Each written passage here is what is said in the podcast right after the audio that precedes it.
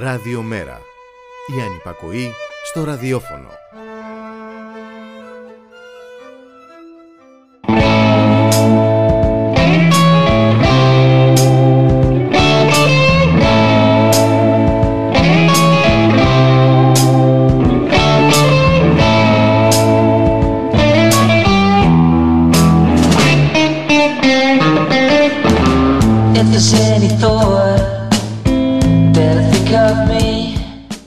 Καλησπέρα, καλησπέρα, καλησπέρα. Είναι μια ακόμα εκπομπή μετά την απαγόρευση εδώ στο radiomera.gr. Σήμερα όμως θα είναι μια ιδιαίτερη εκπομπή καθώς θα έχουμε μια εξαιρετική κουβέντα με δύο νέες δημοσιογράφους, δύο δημοσιογράφους από ένα μέσο που τα τελευταία χρόνια έχει κάνει μπαμ στη δημοσιογραφία, αν μπορούμε να το πούμε έτσι. Είναι το The Press Project και σήμερα θα έχουμε καλεσμένες την Γεωργία Κρεϊμπάρτη και την Εκταρία Ψαράκη. Θα μιλήσουμε για πολλά θέματα. Θα μιλήσουμε για τη δημοσιογραφία στην Ελλάδα του 2022, για το εγχείρημα του The Press Project, ε, για την επικαιρότητα, για το πώς είναι να είσαι νέος και νέας στην Ελλάδα του Μητσοτάκη. Όλα αυτά θα γίνουν στα επόμενα, θα ξεκινήσουμε σε 5 λεπτά, μόλις ακούσουμε ένα τραγούδι και θα μπούμε πολύ δυνατά με τις καλεσμένες μας.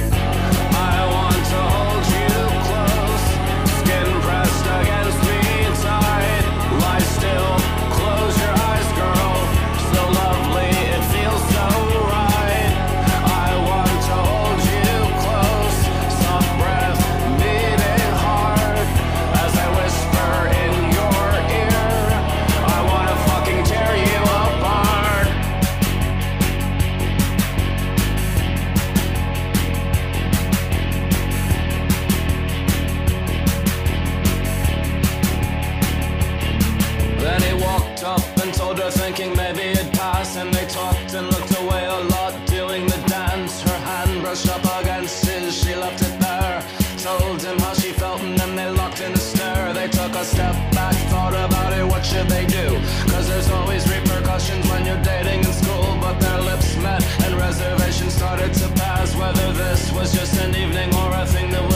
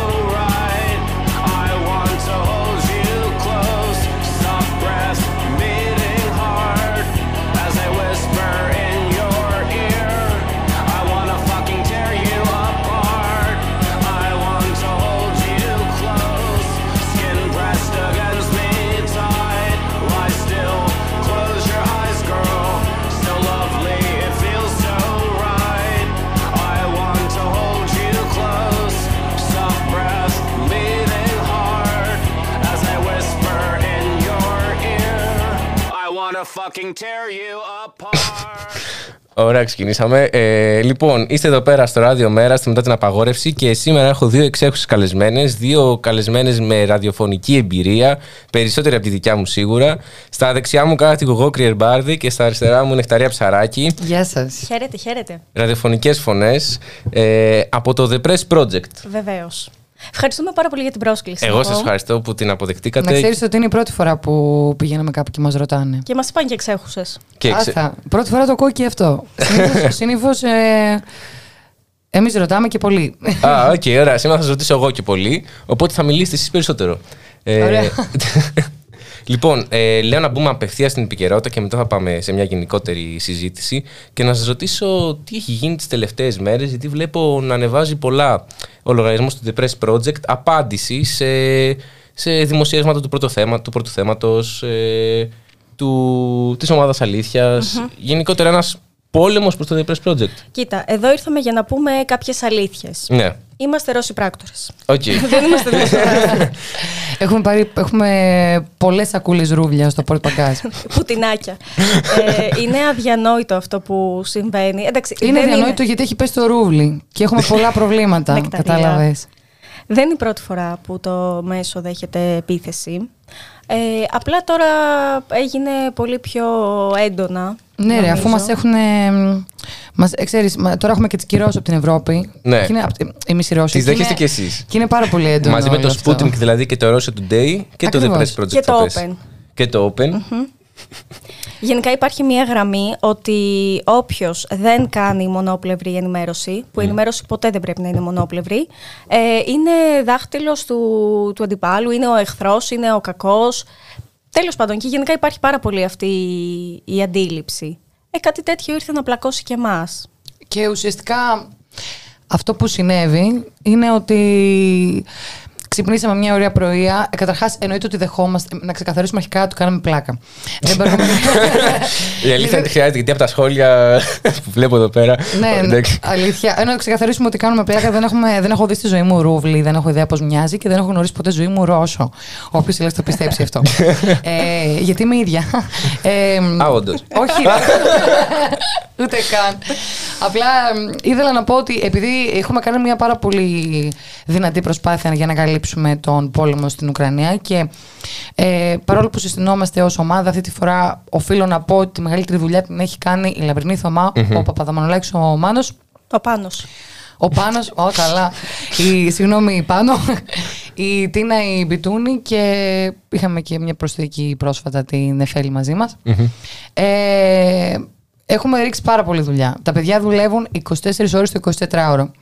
Όταν ε, έπεσε το Russia Today και το Sputnik, το μεγαλύτερο πρόβλημα δεν ήταν ότι έκλεισαν τους ανθρώπους που αγαπάμε, γλύφουμε και λατρεύουμε, γιατί δεν ήταν έτσι. Το μεγαλύτερο πρόβλημα ήταν ότι δεν είχαμε καμία ενημέρωση, τα μάτια μας ήταν εντελώς κλειστά όσον αφορά στη ρωσική πλευρά. Ναι. Όχι ότι αναζητάμε με νύχια και με δόντια έναν τρόπο να διαβάλουμε το ζελενσκι Θεωρούμε ότι ε, αυτό που συνέβη στην ε, Ουκρανία ήταν ρωσική Ούτε στρατιωτική επιχείρηση, ούτε τίποτα.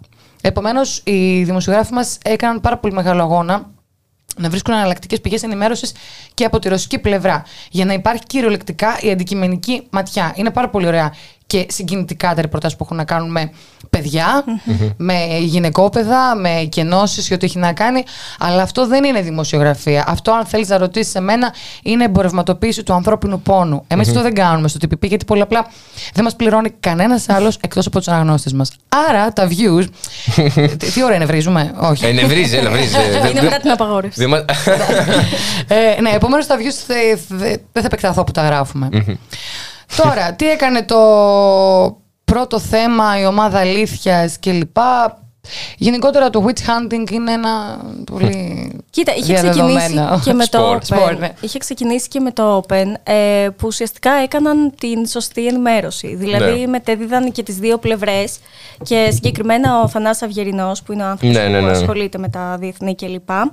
Ε, μετέφερε πάρα πολύ σωστά mm. τις πληροφορίες και πολύ ιδεοντολογικά, όπως πρέπει, δημοσιογραφικά κλπ. Ε, το αντίστοιχο κάναμε κι εμει Οπότε το πρώτο θέμα και λοιπές δεξιές φυλάδες θεώρησαν σωστό να μας στοχοποιήσουν.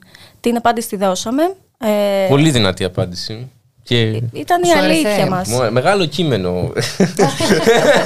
το συνηθίζουμε αυτό, να ξέρεις. Το συνηθίζουμε. Απαντήσαμε για τους ε, καλοπροαίρετους που μπορεί όντως να είχαν κάποια ερωτηματικά, τους αναγνώστες μας, που ξαφνικά βλέπουν δημοσιεύματα. Δεν θεωρήσαμε σωστό να μην μιλήσουμε, να μην πάρουμε θέση. Οπότε είπαμε την αλήθεια μας. Ε, αυτό. Οι κακοπροαίρετοι θα συνεχίσουν να είναι κακοπροαίρετοι και εμείς θα συνεχίσουμε να τους ενοχλούμε. Ε, ωστόσο, οφείλουμε να πούμε ότι αυτό είναι μια γενικότερη συζήτηση. Όταν διαβάζουμε μια πληροφορία η οποία κυκλοφορεί στο διαδίκτυο, δεν είμαστε ακόμη σαν πολίτες εκπαιδευμένοι να την αξιολογούμε. Δηλαδή, τι συνέβη; Είδε ξαφνικά ο, ο, ο Χ ότι το πρώτο θέμα παίζει μια είδηση που λέει ότι ναι. πρώην εργαζόμενος του The Press Project καταγγέλει αυτό. Μια ανάρτηση στο Facebook. Μια ανάρτηση ναι, στο ναι, ναι. Facebook. Δε, εγώ προσωπικά δεν υπήρχε περίπτωση. Εντάξει, βέβαια το πρώτο θέμα λειτουργεί με τελείως διαφορετικά. Μα καθεστώ αρχισυνταξία, δεν ξέρω κι εγώ πώς συντάκτη είναι και κάποιος μοιράζει θέματα. Δεν, δηλαδή, ποιο όπλησε το χέρι, δηλαδή, ποιος είπε, δείτε αυτόν, λέει αυτά. και λογικά ισχύουν. Μεταδώστε τα. Δεν έχει καμία σχέση με δημοσιογραφία αυτό. Δεν Βλέπεις μια καταγγελία, είτε σου έρχεται, είτε την βλέπεις εσύ από social media κλπ. Οφείλεις να την ερευνήσεις, όχι απλά να την πουμπουνίσει, να την ε, ναι. πετάξεις έτσι. Ε, βέβαια. Και, και εφόσον βλέπεις ότι υπάρχει αυτή η ανικανότητα στα μέσα ενημέρωσης, ε, εμείς ως πολίτες, γιατί και εμείς ενημερωνόμαστε, οφείλουμε να, να, να το εξετάζουμε λιγάκι. Ναι, όντως. Σαν την άλλη φορά, ας πούμε, που έσκασε στο Twitter ένας ε, hater, διότι hater είναι, και έλεγε ότι το The Press Project ε, έχει πάρει 150 χιλιάρικα από το ΣΥΡΙΖΑ και να τα πιστήριά μου. Τα πιστήριά του τι ήταν, μια συνομιλία με έναν άλλο Α, που, που έλεγε, έλεγε το Press έχει πάρει 150 χιλιάρικα από το ΣΥΡΙΖΑ. Και και υπήρχαν άτομα που έλεγαν Δεν μου κάνει καμία εντύπωση. Και έλεγα. Εντάξει. Μιας και είπες 150 χιλιάρικα από το ΣΥΡΙΖΑ. Ε, βλέπω εδώ πέρα στα σχόλια που γράφει ένας. Οι δημοσιογράφοι του Πρέσ ήρθαν να απαντήσουν για τα 5 χιλιάρικα που ρίχνει ο Βαρούφ στο Πρέσ. Μα έχουμε πάρει πάρα πολλά χιλιάρικα από το. Έχουμε έρθει με τσάντες για να πάρουμε τα λεφτά. Εγώ μετά πάω να τα πιω Mind the Gap. και δεν ξέρω αν θα έρθετε. Εκεί ήμουν χτες, όντως. Ε, Επίσης, άλλος ένας γράφει: Έχω καιρό πάντως που στο The Press Project γράφουν τρόλ στα σχόλια. Δηλαδή είναι καιρό αυτό, δεν είναι ότι Ωραία. Ε, Αυτούς που το λέει να μας προτείνει τι να κάνουμε, να κλείσουμε τα σχόλια; όχι, όχι. Ε, τι να κάνουμε; Αλλά εντάξει, γενικά συμβαίνει. Τι να κάνουμε τώρα, μας διαβάζει και η πολύ. Επίθεση με τους ακροατές. Ναι, ρε παιδιά, μου ρε παιδιά, να σας πω κάτι. Σε κάθε πρόβλημα πρέπει να προτείνετε και μία. Τόση ώρα μιλάω και έχει το ήχος, ε. Είμαι πολύ κοντά. Όχι, κομπλές, κομπλές. Κομπλέ, ναι. Σε κάθε... Εμπειρία χρόνου εδώ πέρα. γιατί δεν εδώ πέρα και δες εδώ πέρα. Oh. Ούτε καν. Ράνια Κωστάκη. Μετά τις 11 Ούτε καν. ε, Τέλος πάντων, όποιος λέει ότι υπάρχει αυτό, να μας πει τι να κάνουμε. Ναι. Να κάθομαστε να κρίνουμε τι θα γράφει ο καθένας. Εντάξει, όποιος είναι υβριστικός και σεξιστικός και οτιδήποτε, ή γενικότερα προσβάλλει, εντάξει, το σβήνουμε για λόγους ναι. σεβασμού. Από εκεί πρέπει να γράψει ό,τι θέλεις. Εν τω μεταξύ, είναι εντυπωσιακό το ότι έρχονται κάποιοι και λένε τα παίρνετε από το ΣΥΡΙΖΑ. Έρχονται άλλοι, τα παίρνετε από Βαρουφάκη. Έρχονται άλλοι, τα παίρνετε από τον Πούτιν. Δηλαδή, ο καθένας, όπως ξυπνήσει, αναλογώ ναι. με τι διάθεση θα ξυπνήσει, θα πει από πού τα παίρνουμε. Άμα τα παίρναμε, δεν θα ήμουν εδώ. Ε, Πάντως, αν θέλει κάποιος να μας τα δώσει. ε, ρωτάει εδώ πέρα ο guest, η νυχταρία βγαίνει mind the gap. Ναι, βγαίνω τι. ναι, παιδιά. Βγαίνω από Εξάρχεια μέχρι Πειραιά και από εκεί πέρα Κολονάκι και από εκεί πέρα δεν υπάρχει τέτοιο κόμπλεξ μέσα μου. Ωραία. Ούτε ένα. Ούτε μισό. Ε, λοιπόν, πάμε να ακούσουμε ένα τραγούδι και θα επιστρέψουμε με παραπάνω θέματα. Πριν να ακούσουμε το τραγούδι, να υπενθυμίσω στους ακροατές ότι τρέχει ο διαγωνισμός για το καλύτερο σχόλιο της ημέρας. Ε, ο νικητής έρχεται στο στούντιο και κάνουμε μαζί εκπομπή. Επιστρέφουμε. Α, το, μπορώ να πω ναι, κάτι; Ναι, ναι, ναι. Το καλύτερο σχόλιο προφανώς θα είναι αυτό που λέει Μπράβο, φεράτε τις καλύτερες και τέτοια. Το καλύτερο σχόλιο το επιλέξετε εσείς Α, ωραία. Έλε, ρε, όχι. ναι, ναι, στο τέλος. Στο τέλος. και θα δώσετε το καλύτερο σχόλιο της ε, βραδιάς. Εκτιμώ το καλό χιούμορ. Δίνω hint. Τι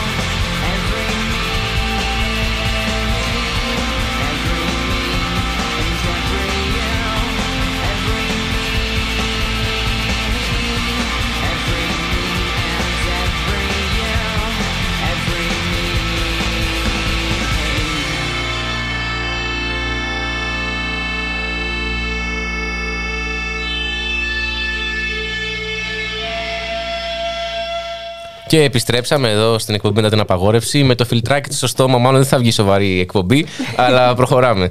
Και κορίτσια, λοιπόν, το The Best Project δέχτηκε, δέχτηκε και δέχεται επίθεση τα τελευταία χρόνια. Και εγώ έχω ένα ερώτημα. Μήπως αυτό, η επίθεση που δέχεται, οφείλεται στο γεγονός, στο, στον τρόπο που λειτουργεί; Τι εννοείς στον τρόπο που λειτουργεί; Ότι δεν έχει χορηγούς, δεν, έχει, δεν παίρνει χρήματα από διαφημίσεις, ούτε ότι. Ναι, ενδεχομένως αυτό να ενοχλεί. Η, τα, τα αφεντικά μας εντός εισαγωγικών, ο κόσμος που μας πληρώνει, είναι οι αναγνώστες μας, οι ακροατές μας. Το υλικό μας είναι ανοιχτό. Δηλαδή δεν χρειάζεται να κάνει συνδρομή για να διαβάσεις ή να μας ακούσει το οτιδήποτε. Θέλω να, να σκεφτείτε λιγάκι το άνθρωπο που το έκανε αυτό ε, πριν από αρκετά χρόνια. Mm-hmm. ε, θα κάνω ένα site, ε, δεν θα κλειδώνω το περιεχόμενο. θα με πληρώνετε εσείς και θα πληρώνω και γύρω στα 10 άτομα. Ε, θα τον έλεγαν τρελό. Ναι. Θα με πληρώνετε εσείς αν θέλετε προφανώς. Δηλαδή, αν σας αρέσει το περιεχόμενο. Το βρίσκω, είμαι ένα χρόνο στο press, το βρίσκω υπερβολικά συγκινητικό ναι. το ότι ο κόσμος το στηρίζει. Είναι έως ουτοπικό ότι συνέβη αυτό. Με τίμημα, έτσι, δεν ήταν εύκολο. Μα και εμένα μου φαίνεται παράδοξο πώς ε, γίνεται ένα μέσο να ζει εντελώς από τους ακροατές του. Γίνεται. Αυτό να ξέρεις ότι έχει τοποθετηθεί πάρα πολλές φορές ο Κωνσταντίνος Οπουλίζη ότι ήταν ε, κολλητός φίλος του εφήμερο, αδερφικός φίλος ε, πάνω σε αυτό το ζήτημα. Ο ε, και ξέρεις τι λέει πάντα. Λέει ότι ο Κώστας ο εφήμερος, τον οποίο διάφοροι επώνυμα τολμούν και κακολογούν δεν θα μιλήσω για ε, βεβήλωση της μνήμης του και όλα αυτά τα υπερφυσικά. Δεν θα μιλήσω γι' αυτό. Θα πω όμως ότι είναι πάρα πολύ άδικο να μιλάμε από το άσχημα για έναν άνθρωπο που δεν μπορεί να υπερασπιστεί τον εαυτό του γιατί έχει πεθάνει. Αυτό είναι πάρα πολύ άσχημο. Ε, γενικότερα ο εφήμαρος το, το πλήρωσε αυτό. Συνέχεια ο Κωνσταντίνος λέει ότι ε, θυσιάστηκε για το πρέσ. Και όντως πέθανε από την καρδιά τους σε ηλικία 42 χρονών. Yeah. Από πίεση και άγχος. Ε, δηλαδή, ενώ είχε διάφορα προβλήματα υγείας και οι οδηγίες ήταν σαφεί ότι αποφεύγει συγκινήσεις και όλα αυτά, yeah. πιέστηκε πάρα πολύ. Ε, του κόστησε πάρα πολλά η προσπάθειά του να στήσει αυτό το όραμα και το κατάφερε. Και σήμερα είμαστε έτσι. Τώρα, αν ενοχλεί αυτό, εγώ θεωρώ ότι ενοχλεί με έναν τρόπο. Όταν θέλεις να πολεμήσεις ένα μέσο το οποίο είναι ανεξάρτητο 100% και το εννοεί, ναι τι θα το κόψεις; Να ξέρετε ότι το ντοκουμέντο πριν από πολλά χρόνια ε, βίωσε μια τεράστια επίθεση. Όσοι το θυμούνται θα, θα θυμούνται ότι βγήκε ε, μια φορά μια φυλάδα που στο τελευταία σελίδα ναι. έλειπαν όλες οι διαφημίσεις.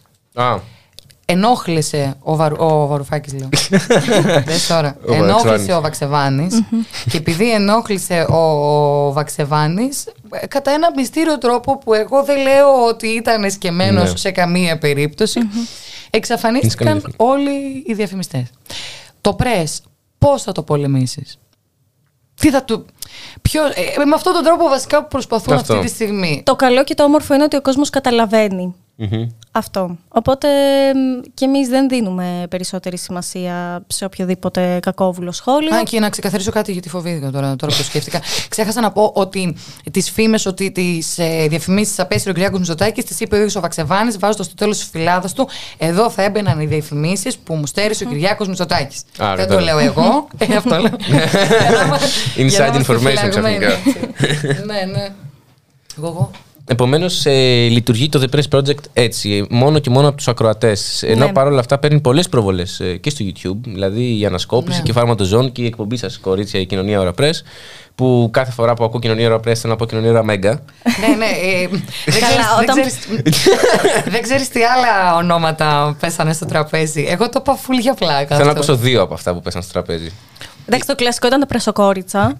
που ακόμα και μόνες μας το λέμε πρεσοκόριτσα. Και νομίζω ο γραμμένος έκανε χιμωράκι. Πρεσοκόριτσα. ναι, ναι, ναι, ότι θα βγάλουμε τραγούδι. ναι, Δεν έχετε και γραμμένος στο πρέσ. Ναι, μετά λέγαμε στην πρέσα, αλλά ήταν ο πουλής σε μια φάση. Όχι στα λογοπαίγνια εκτός αν έχεις σουλατζίδικο. Ναι. και εγώ λέω κοινωνία ωραία πρέ και ήμουν σίγουρη ότι θα φάω κράξιμο και ήταν ο, ο, ο Καμήλαλης. Το ακούω. Και ήταν εγώ, καλό. Εν τω μεταξύ έγινε όλο πάρα πολύ ξαφνικά. Δηλαδή, ε, μου λέει η Νεκταρία, ε, είχε έρθει στο Press. Με την Νεκταρία να πω ότι γνωριζόμαστε από τη σχολή, γιατί μμ. ήμασταν α. συμφοιτήτριες. Στο ΑΠΘ. Ναι, ναι, ναι. ναι, ναι. ίδιο έτος κλπ.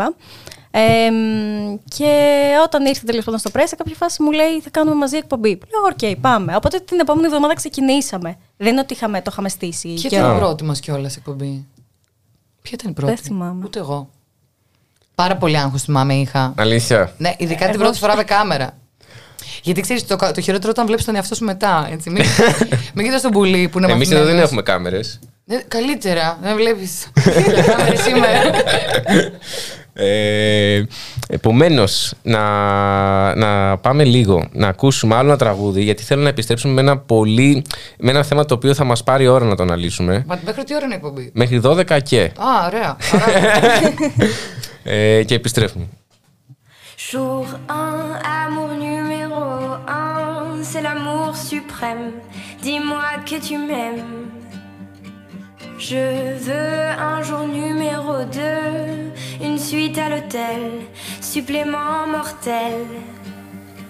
Je t'ai regardé toute la nuit, danser sur mon âme n'est plus permis. Neuf jours, la vie du velours et l'éternité, une nécessité. Jour 10, variation du délice. Que voudrais-tu faire? Une balade en mer. Chaque jour, dépendance à l'amour. Pas de danse autour. C'est le jour 1, celui qu'on retient.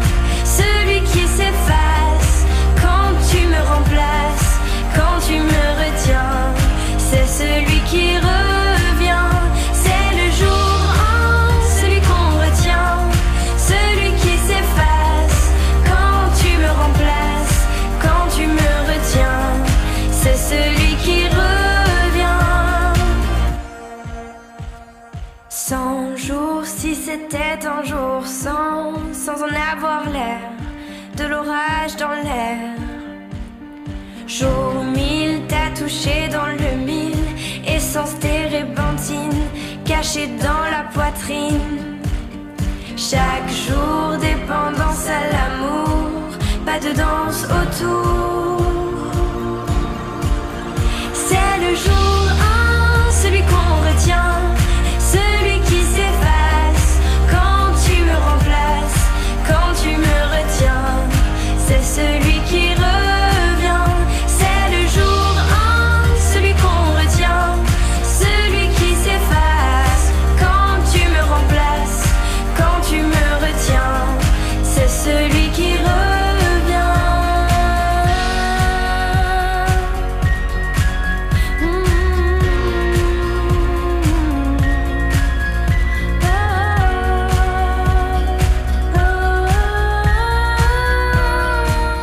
Και επιστρέψαμε εδώ στο Ράδιο Μέρα να πω ότι όλες οι επόμενες ε, μουσικές επιλογές θα είναι από τα κορίτσια. Ε, δεσμευτήκατε στο, δι- στο διάλειμμα αυτό, οπότε προχωράμε. Προχωράμε. Αυτό δεν το θέλετε. Σίγουρα δεν το θέλετε. Λοιπόν, έχω μια ερώτηση. Είστε νέες δημοσιογράφοι. Ε, έχετε τελειώσει σχολή πριν πόσα χρόνια; Εγώ πήρα πτυχίο το καλοκαίρι. Ναι. Και Αλλά- ασκείτε το επάγγελμα της Ναι, δημοσιογραφίας. εγώ εγώ ένα χρόνο πριν από μένα. Ναι. Και ασκείτε δύο χρόνια το επάγγελμα της δημοσιογραφίας. Σωστά. Ναι. Εγώ το πολύ περισσότερο. Εγώ το, από το Αλλά- 19 και εγώ, ναι. Βγαίνουν έρευνες, βγαίνουν μελέτες από Eurostat από παντού ότι η δημοσιογραφία στην Ελλάδα και η ελευθεροτυπία είναι στα χειρότερα επίπεδα. Κι αμ τι είναι. Ε, Κι αμ τι είναι. ε ναι. Ε, εσείς ως νέες δημοσιογράφοι στην Ελλάδα με λίστες πέτσα, ε, με κανάλια τα οποία μπορεί να παίρνουν δημοσιογράφους για πρακτική για ένα μήνα, να μην τους πληρώνουν προφανώς και μετά να τους πετάνε στα στημένες λεμονόκουπες. Άνοιξε το, με- το αγαπημένο μου θέμα τώρα. Ναι, Ότι εμείς δεν έχουμε υπάρξει, νομίζεις αυτά. τα έχετε Εγώ έχω κάνει. υπάρξει κύριε. Εγώ, εγώ ξεκίνα βασικά πρώτα, εσύ. Ναι. Να μας πεις Πού τα έχεις δικά πάει εγώ, Ήμουν στην ΕΡΤ. στην ΕΡΤ. Έχω περάσει και από Sky. Καλησπέρα. Ε, ήμουν στην ΕΡΤ, οπότε είχα δει στην ΕΡΤ επί του κυρίου Ζούλα, από, δηλαδή από αυτή Ναι. τη διοίκηση. Ε, μ, έκανα πρακτική. Ε, Ισχύει ότι σε πετάνε στα στημένη λεμονόκουπα. Ισχύει ότι δεν τους χρειάζεσαι καθόλου αν κάνεις δουλειά. Αν δουλεύεις, δεν τους χρειάζεσαι. Τους χρειάζεσαι, φαντάζομαι, αν κάθεσαι και είσαι ένα παπαγαλάκι. Μμ. Τότε ναι, οι θέσεις ανοίγουν. Τότε ανοίγουν οι Α, θέσεις. αν είσαι παγαλάκι ανοίγουν οι θέσεις. Μμμ. Ανοίγουν. Ε, ή σε ενημερώνω ότι οι θέσεις άνοιξαν. Τα πήγες φανταστικά στη συνέντευξη. Αυτό ακριβώς θέλουμε. Αυτό ακριβώς θέλουμε. Και μετά στη θέση έχει βρεθεί κάποιος πολύ μεγάλος αρχισυντάκτης, ρε παιδί μου, που είναι χρόνια τέλος πάντων στο κουρμπέτι και την ξέρει τη δουλειά με ένα συγκεκριμένο τρόπο. Άκου κάτι πράγματα. Οπότε δεν έχει θέση για εμάς τους νέους. Επίσης, έχω βρεθεί να δουλεύω με μαύρα. Ε, για πολύ λίγα. Ναι. Μόνο ζογκλερικά να μην κάνω. Δηλαδή, ήμουν η δημοσιογραφική ομάδα ή το εξής ένα άτομο. Α, Ε, μ, ήμουν σε μοντάζ, ήμουν βοηθός αρχισυντάκτη, με έβγαινα και μπροστά. Δηλαδή, πραγματικά μόνο ζογκλερικά δεν έκανα. Και καταλήγεις να, να δουλεύεις όλη μέρα ε, σε άθλιες συνθήκες τέλος πάντων. Ε, αδήλωτη και και και. Δηλαδή, δυστυχώς σε mainstream media ε, αυτή είναι η κατάσταση για μας τους νέους. Ε, και τώρα, να μην μπω στο δικό, στο δικό σου κομμάτι Καλά, του, εμένα είναι, του bullying. Εμένα είναι κλάμα. Δεν είναι κατάσταση αυτή. Ε, είναι μια ιστορία η οποία με πονάει ακόμα αυτή, γιατί πραγματικά υπήρξα Δραματική μουσική από πίσω, πιάνω η κάτι. πιο ρίξ το παραγωγική. Γιώργο. Εντάξει, νομίζω ότι η μεγαλύτερη στεναχώρια είναι όταν έχεις όλα τα φόντα να μπορείς να γίνεις καλός. Ναι. Κανείς που είναι καλός δεν το λέει, γιατί δεν είναι καλός να το πει. Δηλαδή, έχεις πάντα περιθώρια. Εμπιστοσύνη στον εαυτό σου χρειάζεται. Εγώ ήμουν σε ένα εργασιακό περιβάλλον. Εντάξει, εννοείται ότι πέρασα πρακτικές, πέρασα από την ΕΡΤ, πέρασα από μαύρα, απλήρωτες δουλειές. Αυτά τώρα δεν είναι καν είδηση. Δηλαδή, Έχει γίνει κανονικότητα δηλαδή. έχει γίνει κανονικότητα δυστυχώς. Ε, και κρύβονται και πίσω από το πέπλο. Δεν χρειάζεται να σε πληρώνω, διότι εξαιτίας μου φαίνεσαι. Δηλαδή, και εγώ τους είπα, ε, π- πείτε μου 10 τρόπους να γίνω celebrity. Και μου είπαν Ναι. έτσι. Δεν, ούτε καν. δεν το Υπάρχει ζήτησα. μια λογική και ευχαριστώ να λες που δουλεύεις στο μαγαζί μας. Εδώ ρε τους κάνεις το ρεπορτάζ και σου λένε ε, πρέπει να είσαι ευγνώμων που μέσω εμένα το αναδεικνύεις. Δηλαδή, όχι ότι το, η δικιά σου δουλειά πέφτει Ναι, στο ναι, ναι. μέσο, αλλά ότι το μέσο πάει μπροστά εσένα επειδή σου δίνει το χώρο να κάνεις το ρεπορτάζ. Δηλαδή, είναι μια λογική της εξαπάτησης και τη, της χειριστικότητας. Εγώ υπήρξα σε ένα μέσο το οποίο ήταν, ήταν η πρώτη μου σοβαρή και πληρωμένη δουλειά στη Θεσσαλονίκη. Ε, εκεί πέρα οι εργασιακέ συνθήκε ήταν άθλιες. Από πού να το πάρουμε, από τα χρήματα; Ους- Εγώ έπαιρνα 400 ευρώ και δούλευα 7 στα 7. Είχα, με συγχωρείτε, είχα δύο Σαββατοκύριακα και ένα το μήνα. Α, εντάξει. Ναι. ε, η υπερορία δεν υπήρχε σαν λέξη. Α. Αρχικά ήμουν δηλωμένη ως εξάωρη, αν δεν κάνω λάθος, ε, ενώ εργαζόμουν πάνω από 10 ώρες την ημέρα. Υπήρχαν φορές που θα με ξυπνούσαν και θα μου έλεγαν 6 ώρα το πρωί και θα μου λέγανε τρέχα, ξέρω εγώ, μπαίνουν μπα πανεπιστήμια, ας πούμε. Και αυτό δεν. και Ενώ είχα μεσημεριανή βάρδια. Ναι. Αυτό δεν λογιζόταν καν. Ήταν δεδομένο ότι βοηθά στο μέσο. Ε, μετά από ένα πάρα πολύ μεγάλο περιστατικό ε, λογοκρισίας αποχώρησα. Με... Δεν είχα βέβαια το θάρρος να πω την αλήθεια, να μιλήσω. Να πω ότι ξέρετε κάτι γι' αυτό και γι' αυτό το λόγο έφυγα. Εντάξει, δεν ήμουν ποτέ το παιδί που μιλούσε, που μιλούσε λίγο. Όπως μπορείτε να διαπιστώσετε όλοι. ε, απλά ε, μια, μετά από μια ατάκα της διευθύντριας τότε ότι πλε- δεν χρειαζόμαστε καλούς δημοσιογράφους αλλά υπάκους Α. ε, Ίδιο ξεχύ- μοτίβο με έρθε δηλαδή. ξεχύλισε το ποτήρι. Ε, νο- το bullying ήταν ανελαίτο. Τώρα τι να σου λέω, ότι σε μείωνε, σε, σε έπαιρνε τηλέφωνο και σου έλεγε πληρώνω ένα κάρο άχρηστους. Και μάλιστα από ένα άτομο το οποίο έγραφε δύο φορές το χρόνο. Α. Ένα κείμενο. Ε, και είχε άλλον να γράφει τα κείμενα του απασχόληση οκτάωρη κανονικότατη. Και εννοείται τα υπέγραφε. Μιλάμε για άτομο που σου έδινε ένα τηλέφωνο και απε- επειδή σου έδινε το τηλέφωνο, απαιτούσε να μπει το όνομά του στο ρεπορτάζ. Δηλαδή, εντάξει, τώρα μια κατάσταση αειδιαστική και σου πουλούσε κιόλας ότι δίνει τα καλύτερα χρήματα που υπάρχουν. Πού να ξέρε. Και μιας και τα λέμε όλα, στην ΕΡΤ κάποια στιγμή έγινε προϊστάμενος τμήματος άνθρωπος που δεν είχε γράψει ποτέ του, πιστεύω, ούτε συνταγή για γεμιστά. Δηλαδή... Αυτό είναι κλασικό ρε στην ΕΡΤ. Και εγώ δεν ήμουν στην ΕΡΤ, στο πλάμα έβλεπα. Ναι. Δηλαδή, ανορθόγραφα άτομα, πάρα πολύ νεαρά σε ηλικία, στο δημόσιο, κάτι το οποίο πραγματικά χτυπάει καμπανάκι. Ναι, ναι, Γνωρίζουμε ναι, ναι, ναι. όλοι ότι είναι πολύ Ναι. δύσκολο. Ε, ναι, ε, ελεηνή κατάσταση. Ε, Πρέπει αυτό να αλλάξει. Και πώς θα αλλάξει, δεν δεχόμαστε απλήρωτη εργασία. Επίσης, κάτι που ενοχλεί και εμένα και την Εκταρία και άλλους νέους που το έχουμε συζητήσει είναι η στάση της ΕΣΥΑ. Έχουμε μια ένωση η οποία δεν μας εκφράζει, δεν μας στηρίζει. Ε, Ποιος δηλαδή, στηρίζει; Σίγουρα όχι εμάς. Ναι. Καταρχάς, θα πούμε ότι εμείς δεν ανήκουμε στην ΕΣΥΑ. Ξέρεις γιατί; Γιατί Είσαι- απαιτείται να έχεις πάνω από ένα χρόνο ένσημα. Απαιτείται να πληρωσει για να μπεις ένα ποσό που εντάξει. Που δεν, ε, δεν θα ξυπνήσεις ένα πρωί και θα πεις τι έχω να κάνω αν εγώ δώσω 200 ευρώ. Να πω στην Ναι, ΕΣΥΑ. είναι Ούτε τόσο, καν. ναι. Θα έπρεπε να υπήρχε ρε παιδί μου μια ένωση, αυτό που λέμε, να είμαστε όλοι εμείς με τα πολύ φυσιολογικά αιτήματα που έχουμε για ε, φυσιολογικές συνθήκες εργασίας και να, να το τρέξουμε κάπως έτσι. Το ίδιο υπάρχει και με τους φωτορεπόρτερ ζήτημα. Ναι. Καλά, οι Αυτοί και αν φωτορεπόρτερ είναι σε τραβάνε- χειρότερο καθεστώ από εμά. Ναι, ναι, ναι, ναι, ναι. Αυτοί και αν τραβάνε τα πάντινα. Και, και είναι και το άλλο. Α, ε, γενικότερα τα media κατακλείζονται από boomers. και το Σε εννοώ. αυτό δεν είσαι άδικο.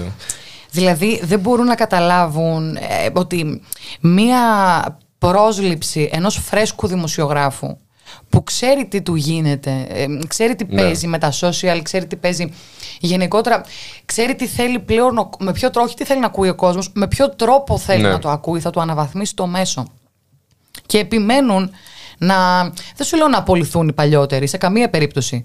Αλλά δεν μπορείς να αντιμετωπίζεις ε, σαν ανειδίκευτο εργάτη ένα, ένα παιδί το οποίο έχει βγάλει ΑΕΗ, ενώ Ναι. πληρεί όλες τις προποθέσει για αξιοπρεπή εργασία.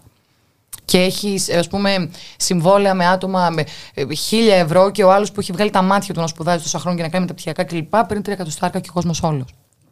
Είναι πρέπει να το λες και κόμπλεξ ευχαριστώ. βασικά του παλιού που δεν λέει να φύγει από την καρέκλα, να σηκωθεί ή να βοηθήσει κάποιο νέο. Επίσης, πάρα πολύ λανθασμένη είναι η λογική σε όλα τα επαγγέλματα του δεν έχεις εμπειρία. Ναι, συγγνώμη, δεν δούλευα από την κολυμπήθρα. Καλά, ναι, ναι, ναι. Δηλαδή, ε, λίγο να το, να το τσουλήσουμε. Πάμε. Να ξεφύγουμε λίγο από αυτή τη λογική. Σε καμία περίπτωση φυσικά δεν εννοούμε ότι μία επιχείρηση. Ε, επιχείρηση. Μαγαζιά είναι τα μέσα. Ναι. Α τα λέμε επιχειρήσει. Δεν πάει μπροστά με το να ε, προσλαμβάνει ανειδικευτά άτομα, ε, αλλά ε, πρέπει, πιστεύω πρέπει να δίνονται ευκαιρίες. Δεν είναι ανειδίκευτοι όσοι έχουμε. Δεν είμαστε βασικά, γιατί και εμείς από πανεπιστήμιο έχουμε βγει. Και πες ότι πιο πριν δεν είχαμε Ε, κάνει. δεν κάτι. θεωρεί ανειδίκευτο αν έχεις βγάλει πανεπιστήμιο, ρε.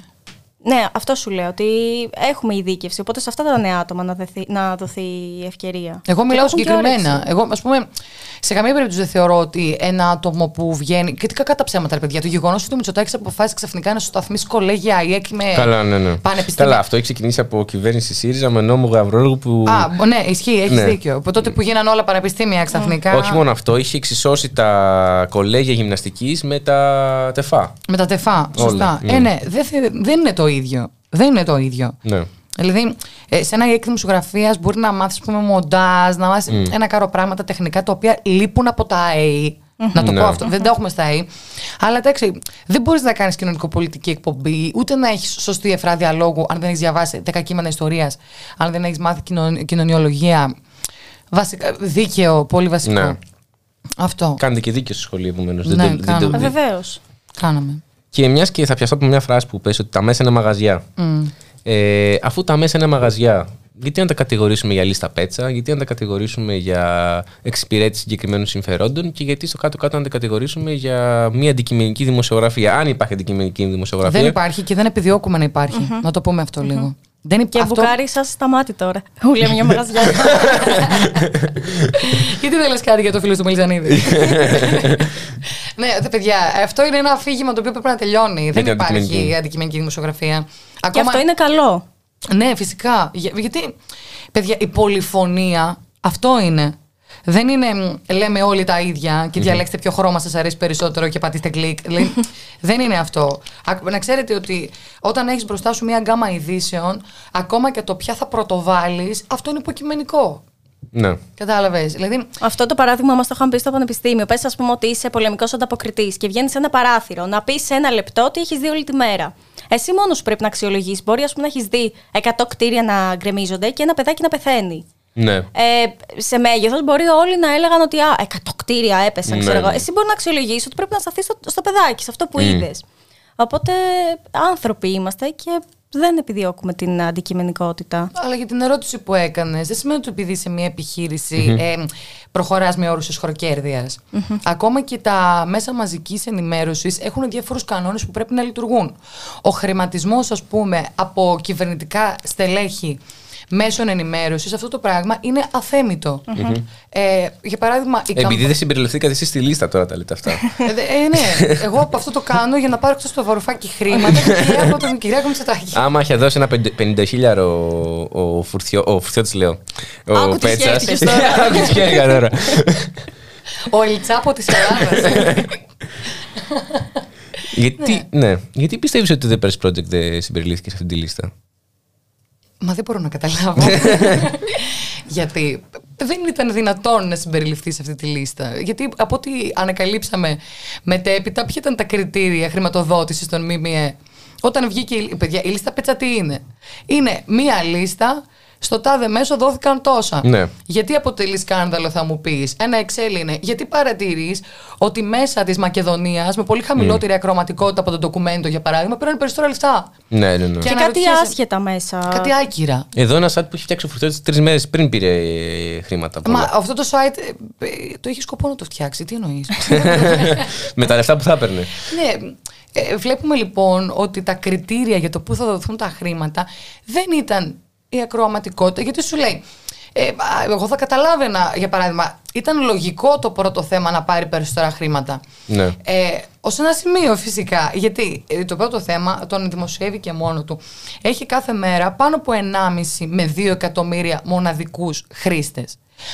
Ε, το περίεργο της υπόθεσης είναι όταν μέσα που ανήκουν σε κουμπάρους υπουργών Ναι. που δεν μετράνε πάνω από 5.000 ευρώ, όχι λεφτά αυτή τη φορά, αλλά αναγνώστες πληρώνονται αδρά.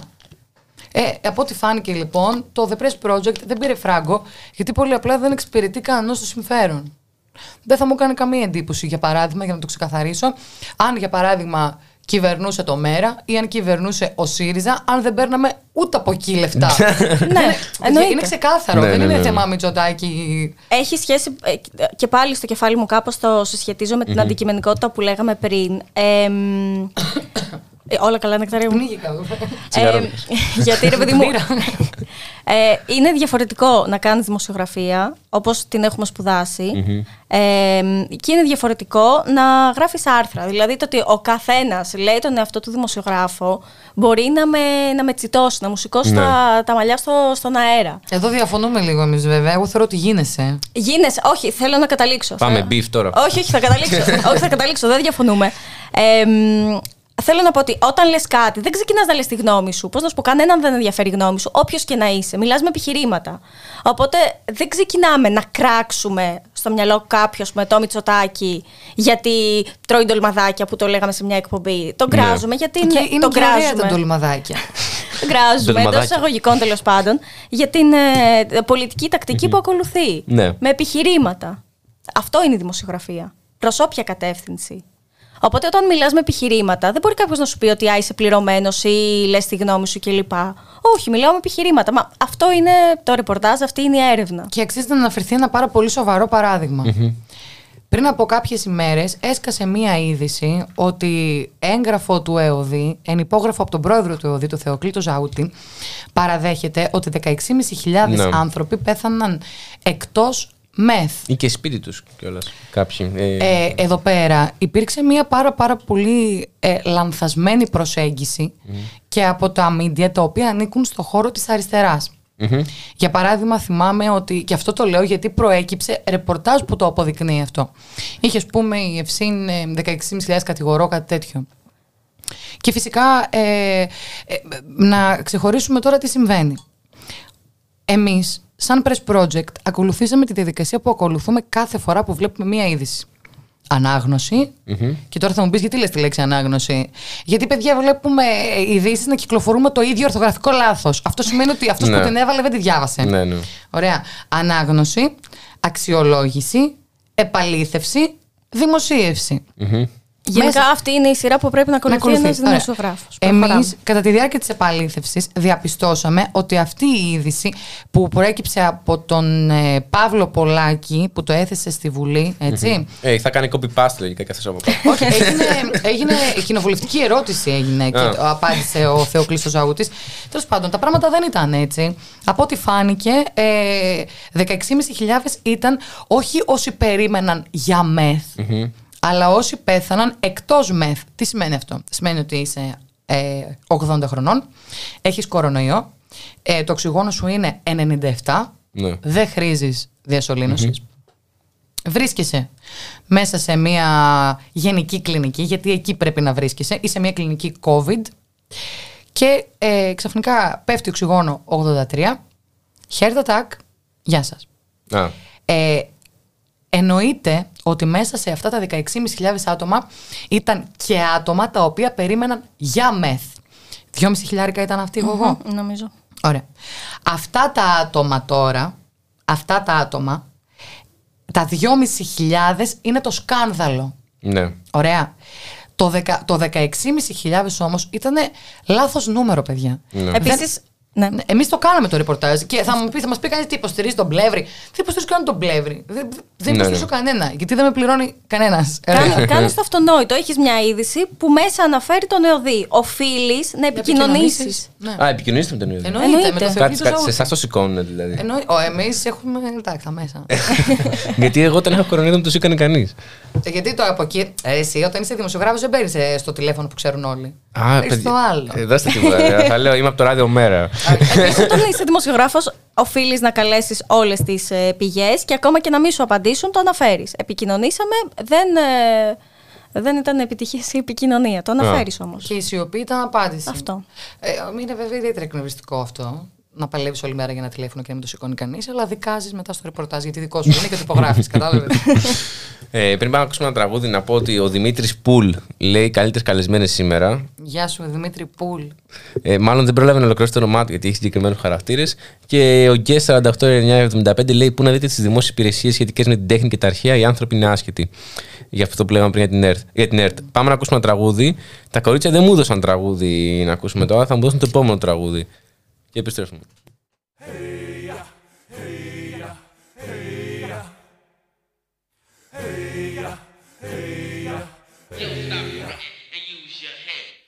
Με το μικρόφωνο ανοιχτό Όλοι οι rappers του δουλειά Δίνουν σάλια και θυμό Μα το ηχείο είναι βουβό Και κομμένο απ' τα γουρούνια Το γαμημένο ηλεκτρικό Χωρίς πικά. Με beatbox και τσαμπουκάς Και τώρα για αφεντικό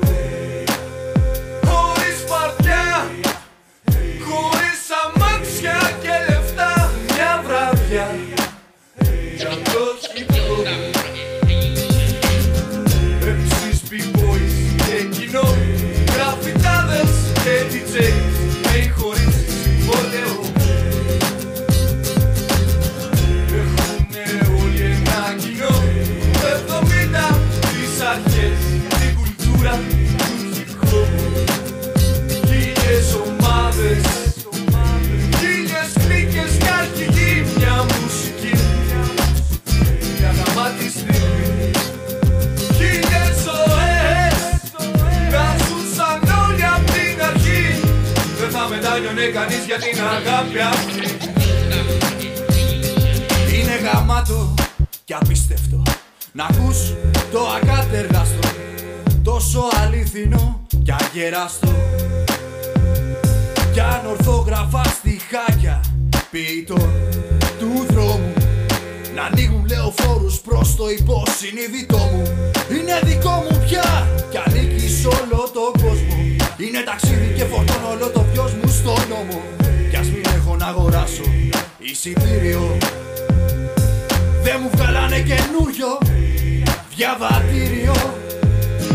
Από το κτίριο Μόλις αποχώρησε ο Έλβης. Ή τέλος πάντων κάποιος που του μοιάζει Θα ανέβει στη σκηνή για να γίνεις αστερή. Να έχεις κόμενες πολλές και τατουάζ στο χέρι. Παρέα με τους gangsta του MTV Σαν το αιώνιο παιδί. Χωρίς πικά.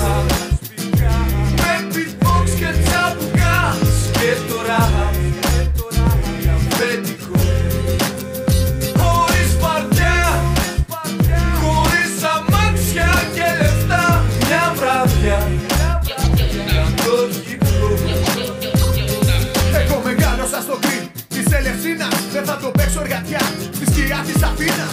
Μεγάλωσα με πίτσα και μουσουκιά Και κοστέκια, κήπεδα, κατίνες και κουτούκια. Ταράζω δυστυχία τον active member στο κορμί μου. Και έχω ένα κόμπλεξ για τη φωνή μου. Είναι μαζί μου δυο-τρεις φίλοι και γουστάρω.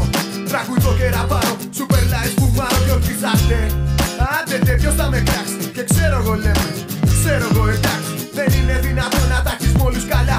Και το ίδιο αδυνατό να τα έχεις με όλους χάλια. Δεν έχει πέσει ούτε μια φάβα από ό,τι ξέρω Μνήμες και μίσο σκορπίζουν Αυτό το ξέρω. Γελάω, κερνάω γύρα με γύρα τις αράδες. Γιατί το μόνο που μένει είναι η αγάπη. Είναι ομάδες. Χίλιες νίκες και αρχηγή μια μουσική. Μια γαμά της νύχτης Χίλιες ζωές ζούσαν όλοι απ' την αρχή. Δεν θα μετάνιωνε κανείς για την αγάπη αυτή. Επιστρέφω από το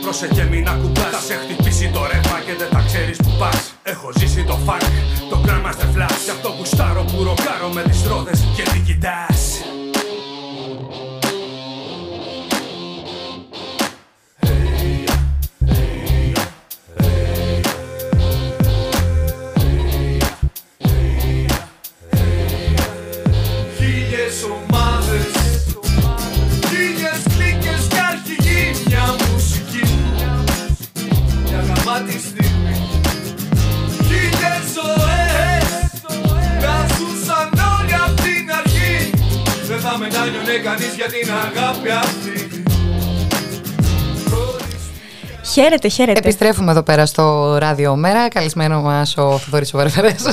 Καλησπέρα, παιδιά. Ευχαριστώ για την πρόσκληση. Ε, και τώρα θέλω να πάμε σε ένα άλλο ερώτημα. Πάλι Όλο περι- ερωτήματα μας πας μετά το τραγούδι. Μην Είδες πάρουμε πόσο μια ανάσα. ενοχλητική είναι η δουλειά μας. Οι Ε, κουτσομπόλες. να θυμίσω ότι τρέχει διαγωνισμός για τα καλύτερα σχόλια. Ε, μ, Γιατί δωροδοκείς στο κοινό για να σε ακούει; Με έχει πιάσει. Και κάνουμε το ίδιο την επόμενη Τετάρτη. Ε, διαγωνισμό- ε, Καλά, εμείς έχουμε πρωταγωνιστεί στα καλύτερα σχόλια. Ποιον; προχωράμε, προχωράμε. Προχωράμε. Μην του δώσουμε Κοίτα, άλλη αυτό με τα έκδοση. καλύτερα σχόλια το σκεφτήκαμε μαζί με τον τιτανομέγιστο Χρήστο Θανόπουλο πέρυσι που κάναμε εκπομπή μέσα στην Α, καραντίνα. Τα φιλιά μας, αν μας ακούει. Ε, σίγουρα μας ακούει, αλλά τώρα μας έχει αφήσει για τα ξένα και κάναμε την εκπομπή μοναχή. Ε, μ, Γεια σου, Θανόπουλε. λοιπόν, θέλω να μου πείτε ε, πώς νιώθετε εσεί ως δημοσιογράφοι όταν από πολύ κόσμο οι δημοσιογράφοι τσουβαλιάζονται, ρε παιδί μου. Τα γνωστά Α, Ρο, Δέλτα. Και γενικότερα. Αρδάκια. Αρδάκια. Ε, το είπα για να το. ε, Μάλιστα. ε, και γενικότερα, άμα ρωτήσεις έναν ε, μέσο Έλληνα. Μπάτσε τη βίνε ο Ναζί, όλα τα καθάματα Αυτό. δουλεύουν μαζί. Μην κουράζεσαι, θα σου απαντήσουμε. Γενικά μας ενοχλεί πάρα πολύ το τσουβάλιασμα. Χάλια. Ωραία. Είτε συμβαίνει σε εμάς, είτε συμβαίνει σε άλλους. Ε, και με τους μπάτσους μας ενοχλεί. Α. Δεν είναι όλοι μπάτσι. Μπορεί στα άπειρα εκατομμύρια ένας να μην είναι μπάτσος. Α, κατάλαβα. Να μην είναι κακός μπάτσος. Να μην είναι μπάτσος, ναι. να Αλλά μην ο είναι- μπάτσος πάντα είναι κακός. ναι, ναι. Ε, Μπάτσε δεν πάμε καλή, σίγουρα. Ε, είναι το ίδιο με τους δημοσιογράφους. Δηλαδή, πώς λέμε, ας πούμε, για τους ε, ταξιτζίδες που έχει βγει η φήμη. Ναι. Θα υπάρχει πάντα ένας που δεν θα είναι έτσι. ναι. Ε, Πώς μπορεί να λένε ας πούμε, για τους αγρότες ότι όλοι είναι αυτοί που έτρωγαν τα επιδόματα και και και. Πάντα υπάρχει ένας που δεν είναι έτσι. Και επειδή και εμείς θεωρούμε τους εαυτούς μας ότι δεν είμαστε συνάδελφοι του κύριου Πορτοσάλτε, ε, συχαινόμαστε το τσουβάλιασμα. Οκ. Σκέψω ότι εγώ έχει σταματήσει να τον λέει δημοσιογράφο του Πορτοσάλτε. Είναι σχολιαστής του ΣΚΑΪ. Γράφει πώς σχολιαστής στο ΣΚΑΪ, δεν γράφει εσύ δημοσιογράφος. Νιώθω, ναι, όχι, δεν μπορώ. Ωραίο. Ήμουν Τον τέσσερα- οικονόμου. Το ίδιο. Ε, εμένα- Γενικά τους περισσότερους στο ΣΚΑΪ τους θεωρώ σχολιαστές. Ε, κοίτα, ε, Όταν δεν μεταφέρεις είδηση και μεταφέρεις γνώμη, τι είσαι; Σχολιαστής είσαι. ναι. Η είδηση δεν έχει γνώμη μέσα. ο οικονόμου Η μεταφέρει είδηση είναι το ειδήσεις. γεγονός, αυτό καθ' αυτό. Ναι, αλλά- Άμα έχει και σχόλιο, είναι και σχόλιο. Ο οικονόμου μεταφέρει ειδήσεις 100% όμως. Δηλαδή, ο οικονόμου και η Πορτοσάλτε είναι χιλιόμετρας σκατήλα μακριά. Μετα... Με συγχωρείτε Ναι, πάντα. ναι, είναι άνετα. χιλιόμετρα μακριά. ναι. Εντάξει, εμένα προσωπικά δεν με ενοχλεί αυτό στην τόσο. Κύπρο έχουν μέσα. Έλα. Στην Κύπρο έχουν μέσα μαζικής μεταφοράς που υποστηρίξουν Α, τον ναι, ναι, οικονόμο ναι. ότι δεν έχουν. Ναι, να υποστηρίξει ναι, ναι. την Και τηλεόραση έχεις περισσότερα και και από την βγήκε να Ελλάδα. ζητήσει συγγνώμη Ναι. στο Twitter. Είναι διαφορετικό το κοινό. Όταν κάνεις μια πατάτα, απευθύνεσαι σε αυτό το κοινό. Καλό είναι. Ναι. Και έχει κάνει και άλλες πατάτες κατά καιρούς. Προσωπικά. Εμένα με ενοχλεί πάρα πολύ ότι. Εντάξει τώρα, καταλαβαίνω την οργή του κόσμου. Νομι- Δεν δεν θα, το, δεν θα πω ότι δεν είναι περίεργο. Κάποτε ήταν πάρα πολύ μόδα να λέμε είναι αλήθεια το είπε τηλεόραση. Τώρα είναι ακριβώς το αντίθετο. Να. Και αυτό το έχουμε, το έχουμε δουλέψει. Δεν είναι δηλαδή ότι είμαστε εντελώς αθώοι, σαν φάρα. Και εμείς μπορεί αθελά μας δεν έχουμε προχωρήσει στα τοπήματα. Το γράφουμε κιόλας εννοείται. και στο κείμενο που δημοσιεύσαμε ότι θα ήταν αδύνατο να μην κάνουμε κάποιο λάθος. Το θέμα είναι να βγαίνεις και να λες: Έκανα λάθος. Αυτό που με ενοχλεί πάρα πολύ προσωπικά είναι ότι με το που λες ότι είσαι δημοσιογράφος, πρέπει αυτονόητα κάποιον να εξυπηρετείς. Ναι. Δηλαδή, ε, που άλλες φορές, ε, να σου- εμένα προσωπικά, με ενοχλεί και το δική μας είστε. Δικά μας παιδιά. Ακριβώς. Κανενός παιδί. Sorry, not sorry. Α. Κανενός παιδί. Το ακούτε αυτό δηλαδή. ότι- Εννοείται; Ε, ε, ε, να σου πω κάτι. Δι- είμαστε των αναγνωστών. Ναι. Και εκεί μπαίνει τελεία. Αυτό. Δεν με νοιάζει. Έχουμε αναγνώστες οι οποίοι σήμερα ε, ε, το press δεν το διαβάζει μόνο ο χώρος της αριστεράς. Όχι. Τον, δια, τον διαβάζουν και αρκετοί δεξιοί, οι οποίοι όμως, γιατί στο κεφάλι μου μέσα έχω διαχωρίσει πλήρως ε, τον ε, δεξιό, τον ακροδεξιό, τον φιλελεύθερο, τον αφιλελεύθερο, τον, ε, τον λίγο πιο συντηρητικό, τον δεν με εκφράζει ο Τσίπρας. Α. Ε, είναι, είναι πολλές κατηγορίες. Θα εκτιμήσω πραγματικά το σχόλιο ενός αναγνώστη που μπορεί να συμφωνεί με ένα ρεπορτάζ μου, ωστόσο να μην έχουμε την ίδια ιδεολογική βάση. Μμ. Κατάλαβες. Γενικά να υπάρχει ένας πολιτισμός. Πολιτισμός, Οκ. βέβαια. Και είμαστε και ανοιχτοί και σε άλλες φωνές. Δηλαδή, αν θέλει κάποιος ε, όπου ανοίξει τον οποιοδήποτε χώρο, εκτός φυσικά. Ναι, ναι, είμαι Ακροδεξιό. ρατσίστρια σε ένα πράγμα, στο φασισμό. Ναι, Εκεί ναι. πέρα δεν, δεν υπάρχει. Δεν είναι με αναλάδες σε αυτό το Ναι, κομμάτι, ναι. εντάξει, να είχαμε να λέγαμε. Αλλά, Και να είχαμε να πούμε. ναι, και να είχαμε να πούμε. Τέλος πάντων, ε, ε, με ενοχλεί πάρα πολύ αυτό. Το, Ναι. Τα δικά μας τα παιδιά δεν είναι κανενός παιδί. Όπως ας πούμε, με ενοχλήσε πάρα πολύ που κατευθείαν θεωρήθηκε ότι. και το λέω πραγματικά αυτό. Επειδή φιλοξενήσαμε το Γιάννη Βαρουφάκη, την Πάολα Ρεβενιώτη, τον Κρυθαρίδη κλπ. Ναι. Ότι, θε, ότι θε- θεωρήθηκε ότι το Press.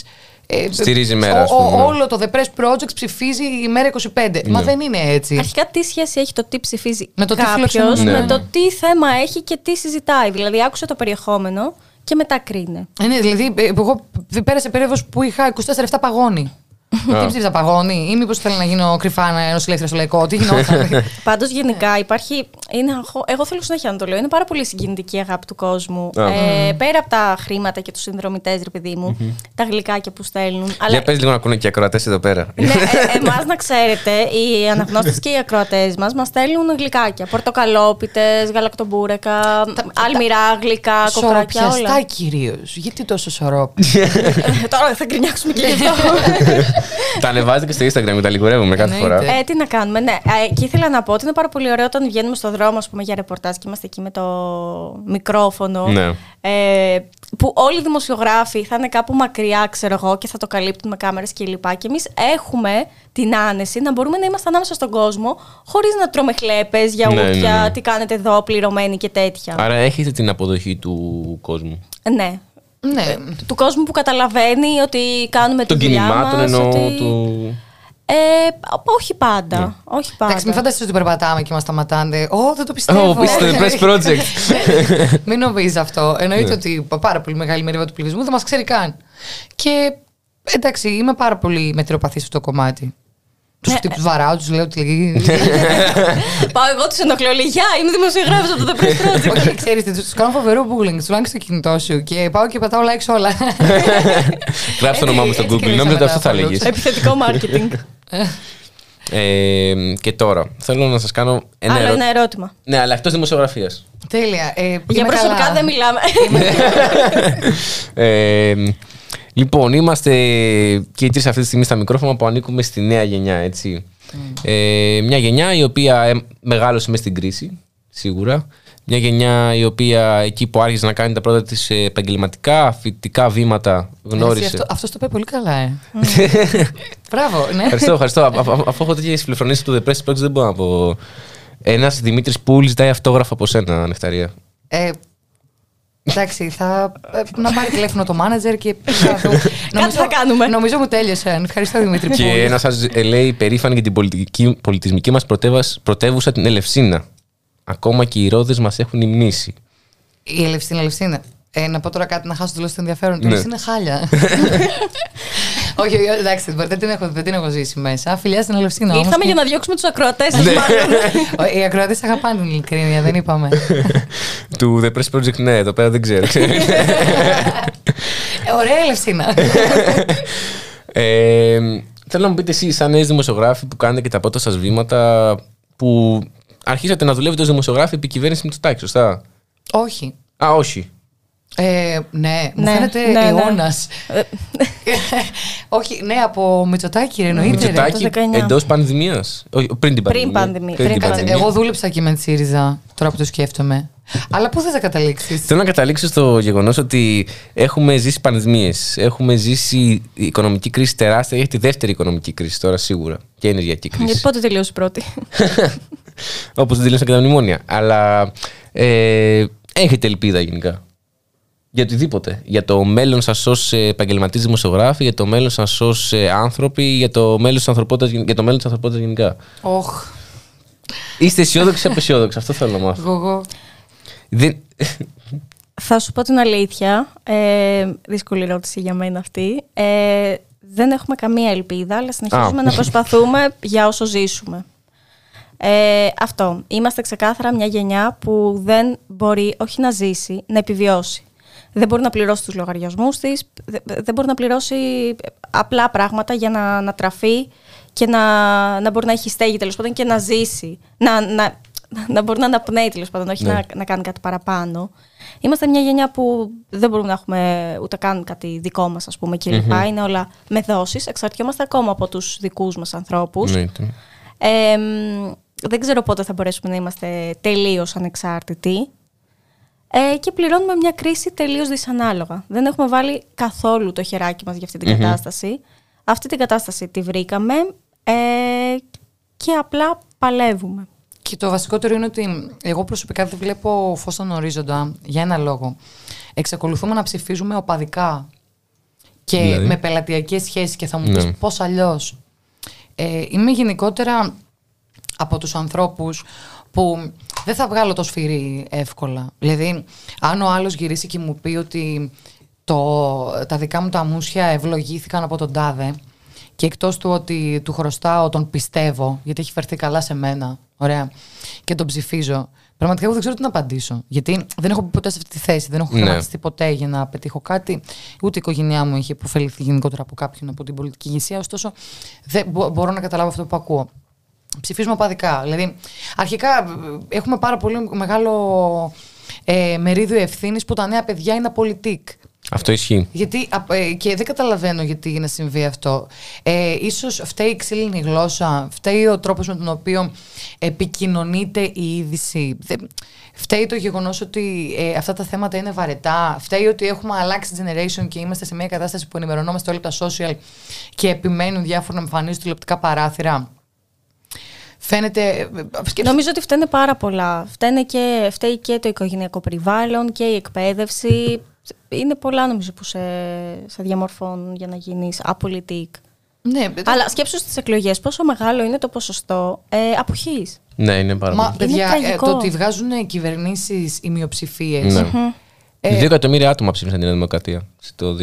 Ε, ναι, είναι μια τραγική κατάσταση. Και αυτό πρέπει να αλλάξει. Το πώς, ούτε υπουργός παιδείας είμαι, ούτε μ, έχω κάποιο σκοπό να γίνω. Ε, γενικότερα είναι ξεκάθαρα πολιτική η ευθύνη για το πώς θα αλλάξει αυτό, αλλά είναι και ατομική. Μμμ. Ε, Πάμε πάλι στην ατομική ευθύνη, λοιπόν. είναι και ατομική ρε εσύ Ναι. όμως. Ναι, είναι, είναι. και ατομική. Δηλαδή, αν εγώ επιλέγω συνεχώς να ε, περιτριγυρίζομαι γύρω από εύπεπτες καταστάσεις, θα γίνω εύπεπτη ρε εσύ. Δεν υπάρχει περίπτωση να, να έχω βαρύτητα σε τίποτα. Αυτό. Ε, τώρα, αν θα αλλάξουμε μπα, δεν νομίζω. Ούτε καν. Το είπε και ο Μηθριδάτης. Ούτε καν, ρε, ούτε καν. Τι είπε ο Μυθιδάτη. Δεν θα αλλάξουμε. Σήμερα Τον τον, είχαμε τον καλεσμένο, τον είχαμε φιλοξενούσατε. καλεσμένο, ναι. Ναι, και να σου πω κάτι. Από την άλλη, δημοκρατία έχουμε. Αν αυτό θέλουμε. Ναι. Αυτό ας έχουμε. Τι να σου πω τώρα. Απλά να καταλάβουμε ότι είναι επιλογή μας. Αν και αναβαθμιζόμαστε. Αναβαθμιζόμαστε. Δηλαδή, έχουμε κάνει πάρα πολλά βήματα προς το καλύτερο. Μήπως πάμε προς τα πίσω σιγά σιγά όμως πάλι; Κοίτα, είναι μικρά αυτά. Σκέψω, πούμε, όσα έγιναν στον Εύωσμο, στη Σταυρούπολη. Υπάρχουν ακόμα, ας πούμε, μικρές ομάδες, μικρά παιδιά. γιατί σου κάνουν εντύπωση αυτά. Γιατί πριν από κάποια χρόνια θα γινόταν και δεν θα αποτελούσε. Ή ας πούμε, το Εκεί να... ήθελα να καταλήξω. Δεν θα αποτελούσε είδηση. Θα, ναι. στα, στα καφενεία θα χειροκροτούσαν. Εκεί ήθελα Τώρα, να ακόμα και ότι γίνεται point σε αυτό το γεγονός και, το και το βάζουμε πρωτοσέλιδο ότι mm. υπάρχουν ακροδεξιά στοιχεία στα σχολεία. Και, και είναι από... ακροδεξιά. Είναι, ναι. είναι ναι, είναι. Αυτό είναι επιτυχία γιατί ναι. είναι δακτυλοδεικτούμενο. Εκεί ήθελα να καταλήξω. Ε, παλιότερα τι γινόταν; Παλιότερα ήταν όλοι του τύπου πατρίσει και οικογένεια, πάνω απ' όλα η σημαία, παιδιά, οι παρελάσεις. Ε, στο σχολείο πήγατε; Μπορείτε να, θυμηθείτε τι γινόταν; Εγώ πήγα δεν πήγα. Θέλεις να το συζητήσουμε. ναι. Ωραίο ρεπορτάζ. ναι. Συσπαπορώνονταν όλοι. Ήταν άμα κάτσει και αποκωδικοποιήσει Ακόμα υπάρχουν αυτά. Δηλαδή, ακόμα υπάρχουν οι οικογένειες που είναι πατρί θρησκεία οικογένεια και με τα θέματα τα έμφυλα και με τη βία, με πάρα πολλά Αλλά εντάξει, μην εκμηδενίζουμε γενικά και λέμε ότι πηγαίνουμε πίσω. Υπάρχουν, υπάρχουν εξαιρέσεις και αυτό φαίνεται πολλές φορές στο δρόμο, στις πορείες ή στην αντίδραση ε, σε γεγονότα. Και σίγουρα ζούμε καλύτερα από παλιά. Μήπως όμως μέσα στην πανδημία η αντίδραση σαν να κοιμήθηκε λίγο. Δεν ξέρω, εγώ βλέπω λιγότερο κόσμο πια στι πορείες από ό,τι βλέπα πριν την πανδημία. Στις πορείες. Ναι. Ε, εγώ γενικά είμαι άνθρωπος που πιστεύω ότι οι άνθρωποι συμβιβάζονται. Ναι. Είτε κάποια στιγμή στη ζωή τους. Δεν ξέρω, θα σου χτυπήσει η πόρτα και θα πρέπει να κάνεις μια κανονική δουλειά. Να την... Θα, θα συμβιβαστείς γιατί αυτή είναι η ρυθμή της ζωής. Ναι, δεν γίνεται κι αλλιώς κάποιες φορές. Επίσης, η πανδημία, ο εγκλισμός άφησε ένα κάρο ψυχολογικά. Δηλαδή ήταν. Ναι, ναι, ναι. Εγώ γνωρίζω πάρα πολύ κόσμο που δεν μπορεί ακόμα να το ξεπεράσει. Από τη μοναξιά μέχρι την αίσθηση εγκατάλειψης είναι πολλά. Μέχρι το να βαριέσαι να βγεις στο σπίτι. Επίσης, να πούμε και το να μιλάμε λιγάκι ρεαλιστικά. Mm. Όταν σε έχουν κλειδομπαρωμένο μέσα στο σπίτι σου και σου πούν βγες και δεν μιλάω για τον κόσμο που ανήκει κινηματικά κάπου. Αναφέρομαι στο απλό, στον απλό κοσμάκι. Ναι. Το μόνο που γουστάρεις είναι να βγεις έξω και να τα γαμίσεις όλα. Συγγνώμη ναι, ναι. Αλλά έχεις ανάγκη να βγεις να πιεις. Να... Αναφέρομαι στην νεολαία. Κανείς δεν έλεγε άντε παιδιά να κόψουν τα μέτρα να πάμε σε μια πορεία. Δηλαδή, όλοι λέγανε να πάω να πιω ένα τσίπουρο με, με την όρεξή μου. Κατάλαβε. Αυτό γενικότερα πρέπει να κοιτάμε τα πράγματα ανθρώπινα. Ναι. Και αυτό είναι, αυτή είναι η ανθρώπινη πλευρά. Στερήθηκε ο κόσμος και τώρα έχει, έχει άλλες προτεραιότητες. Θέλω να βγω να διασκεδάσω. Και το, αν θα διεκδικήσω, αυτό είναι μακροπρόθεσμο να ικανοποιήσει το βραχυπρόθεσμα και μετά είδαμε. Και μιας και είπες πριν λίγο ότι, ας πούμε, επειδή είπες για τον Εύωσμο, ότι αυτό μπορεί να γινόταν πριν 30 χρόνια, αλλά να μην το μάθανε κανείς. Mm-hmm. Και γίνεται τώρα και βγαίνει, και βγαίνει πρωτοσέλιδο. Τι πιστεύεις ότι ισχύει για τις γυναικοκτονίες, Γίνονται περισσότερες ή απλώς τώρα έχει αρχίσει και εμφανίζεται; Α, να σου πω εγώ που έχω κάνει την πτυχιακή πάνω σε αυτό. Ναι, πτυχιακή. Ναι, πτυχιακή Επιστημονική άποψη, πάμε. Ε, πάντα γίνονταν. Απλά τώρα βγαίνουν στο, στην επιφάνεια. Δηλαδή, εγώ ξεκίνησα την πτυχιακή μου από, το, από τη δεκαετία του 70 ναι. να τι μελετώ. Πάντα γίνονταν. Απλά τώρα βγαίνουν όλες στην επιφάνεια. Όλες. Όλες. Και επίσης τώρα έχει γίνει σαφές ότι μιλάμε για γυναικοκτονία. Μιλάμε για έγκλημα που γίνεται λόγω του φίλου. Ακριβώς επειδή είναι γυναίκα. Ε, παλιότερα αυτό ήταν κανονικότητα. Ήταν κανονικότητα ότι χτυπάω τη γυναίκα μου, ότι αν το οτιδήποτε τη, τη σκοτώνω. Γι' αυτό λέμε ότι πάμε, λίγο, ότι πάμε μπροστά σε κάποια θέματα. Όπως θα ήταν ε, κανονικότητα να σκάσει ο πιτσιρικάς και να λέει μια χούντα μας χρειάζεται και να το σκέφτονται κάποιοι στο ναι, καφενείο ναι. και να λένε μορελέζα μας χρειάζεται και να είναι κανονικότητα, να είναι μια άποψη. Ναι, Αυτό δεν είναι άποψη, είναι ηλικιότητα. Έτσι και με τις γυναικοκτονίες. Πόσες φορές, ρε παιδιά, δεν ακούγαμε στο παρελθόν από ζήλια τη σκότωσε, πρέπει να την αγαπούσε. Και ναι, ναι. ήταν μια άποψη που εντάξει, καλός ή κακός δεν, δεν κλωτσούσε τόσο. Τώρα κλωτσάει. Τώρα και κλωτσάει. καλά κάνει και κλωτσάει. Από αυτή την άποψη. Τώρα θα, θα διαφωνήσω μαζί σου, επειδή το έχω ψάξει και στα μέσα. Ε, ότι τι, ότι δεν, δεν ήταν εύκολο μην αυτό. Μην κοιτάς τώρα, τον τελευταίο χρόνο. Μέχρι και πριν δύο χρόνια που έκανα την πτυχιακή, ε, στον τύπο, και μιλάω για η εφημερίδα, in.gr, ε, πρώτο θέμα κλπ. Κυκλοφορούσαν εφημερίδες, η αγάπη του όπλισε το χέρι. Αυτό λέω. Ε, τη σκότωσε. Ναι, μέχρι πολύ πρόσφατα, ως, όχι ως ε, το, το, το, καταδεικνύω, ως οκ. Ότι ήταν οκ, αυτό ναι, λέω. ναι. Αυτό ακριβώς λέω. Και τώρα ότι πλέον έχει σταματήσει να είναι οκ. Τον τελευταίο αυτό. χρόνο όμως. Τον τελευταίο χρόνο. Και αυτό σου λέω και από τα μέσα. Μόλις ένας χρόνος. Ναι. Α, αυτό το ήξερα αυτό. Μέχρι πριν περνούσε πάρα πολύ φυσιολογικά και σε εκπομπές τύπου Ζήνα Κουτσελίνη. Όλο αυτό περνούσε πολύ απλά. Πολύ απλά. Γιατί το παλούδι μάλιστα είχε σταθεί και στο τι φορούσε. Α, Καλά, εννοείται ότι. Ζήνα ε, Κουτσελίδη. γενικά, ναι, δεν έχουμε φτάσει ε, στη- στην κορύφωση της επιτυχίας σε αυτό το θέμα. Ούτε Ναι. καν. Είμαστε πάρα πολύ πίσω. Καλά, εδώ πολλοί κόσμος ακόμα δεν το αναγνωρίζει σαν όρο τη γυναικοκτονία. Ναι. Αυτό το αναγνωρίζει η πολιτική ηγεσία. Τι εννοείς; Δεν υπάρχει Ναι. ο όρος γυναικοκτονία. Και Τον κάτι- λέμε για να συνεννοούμαστε. Δεν έχει καμία νομική υπόσταση. Και κάτι πολύ εκνευριστικό, το είχαμε πει και στο ραδιόφωνο, είναι ότι την Παγκοσμία Μέρα της γυναικας βγήκαν διάφορες Μάρτιο. ε, κυρίες στο, στη, στη Βουλή και μίλησαν για στήριξη στις γυναίκες, για γυναική αλληλεγγύη και και και.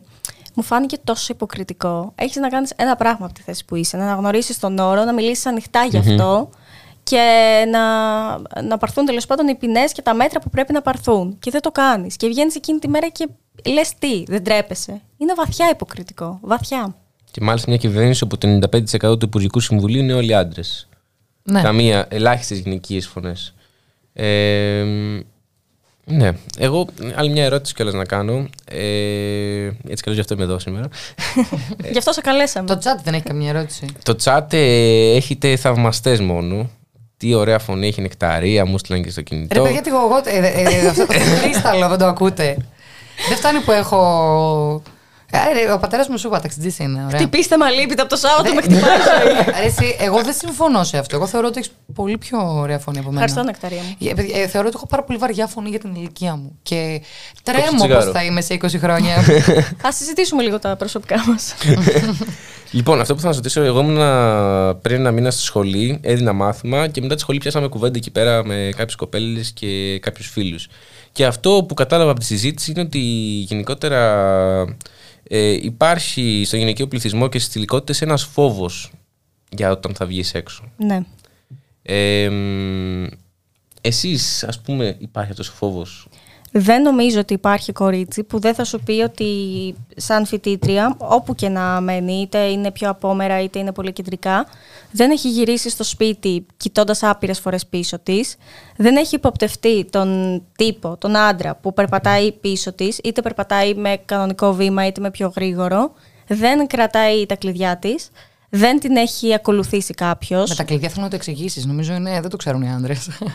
Ε, ναι, τα κρατάμε για, ναι, για, για επίθεση, ναι. Ε, μ, δεν ε, έχει, κάτι να σκεφτώ τι άλλο έχει συμβεί, επιδειξίας. Α, Ε, στο λεωφορείο να σε παρενοχλήσει κανονικά εκεί που είστε στριμόκολα να θεωρήσει ότι είναι σωστό να σου τριφτεί πάνω, του, Ναι. πάνω σου.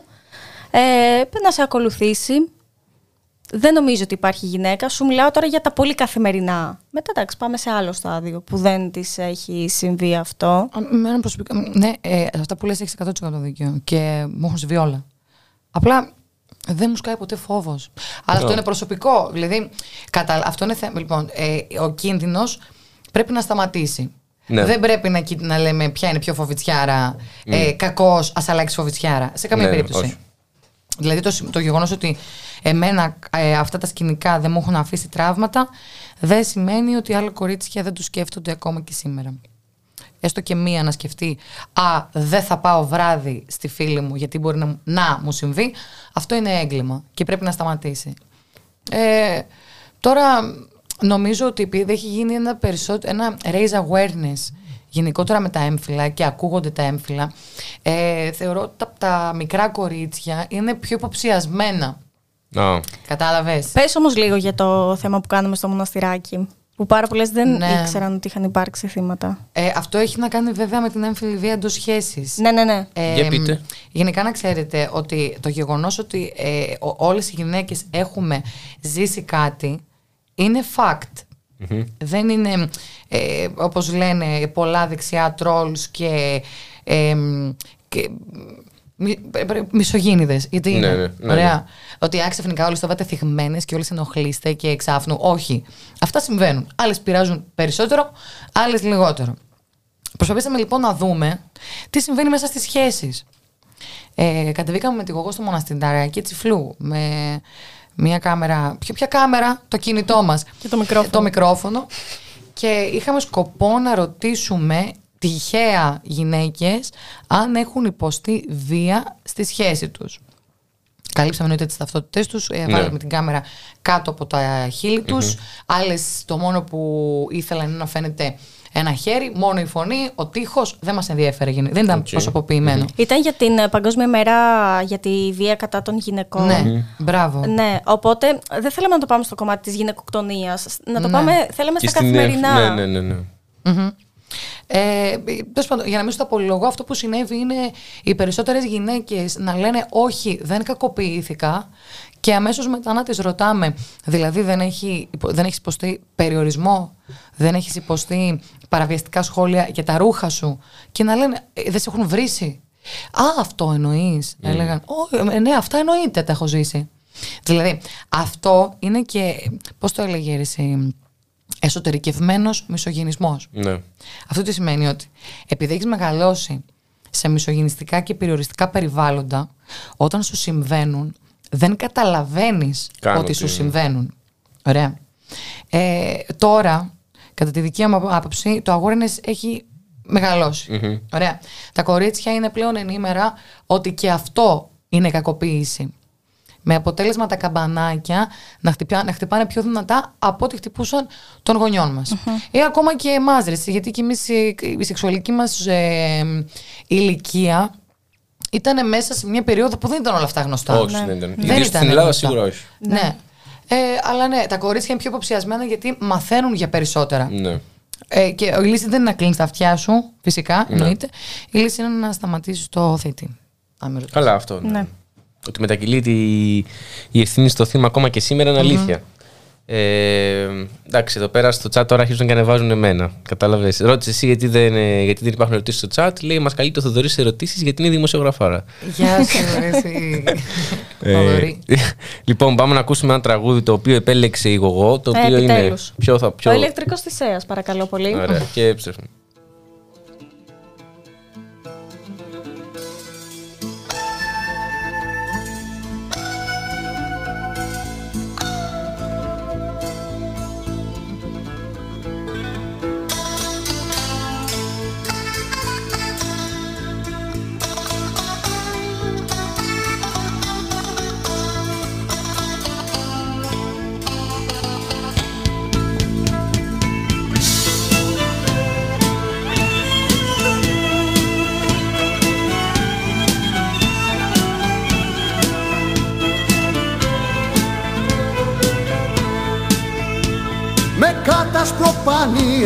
Καράβι Απ' το πενήντα έχει να φανεί.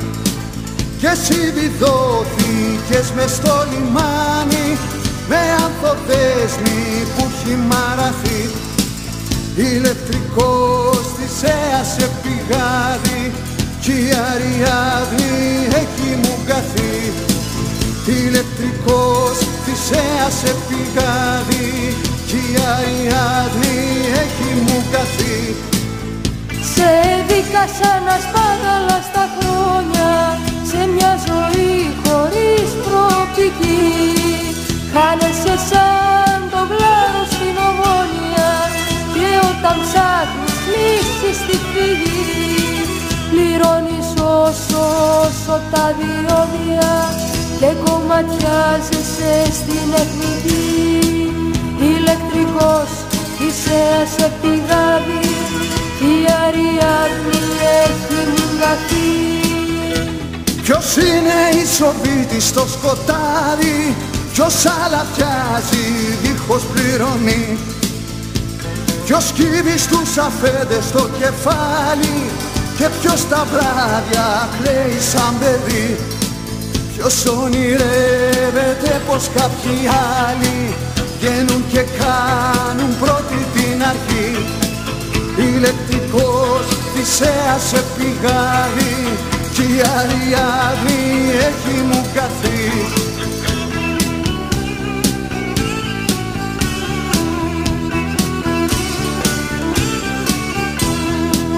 Λαβάνια ονείρων αρμενίζουν και τα κεφάλια γέμισαν σπουργιά. Στα σούπερ μάρκετ τέλειωσε η ελπίδα και εσύ κοκάλωσε τη σκαλωσιά. Τι πήγαν οι 300 τη Λεωνίδα και τι θα πούμε τώρα στα παιδιά. Ηλεκτρικός της ΕΑΣ και τα λοιπά. Φοβάσαι ότι θα έρθει καταιγίδα και θα μας πνίξει όξινη βροχή Βάλε σε γυάλα μέσα την πατρίδα και κρύψε την καλά μέσα στη γη. Μήπως την ψάχνουν σαν την Ατλαντίδα.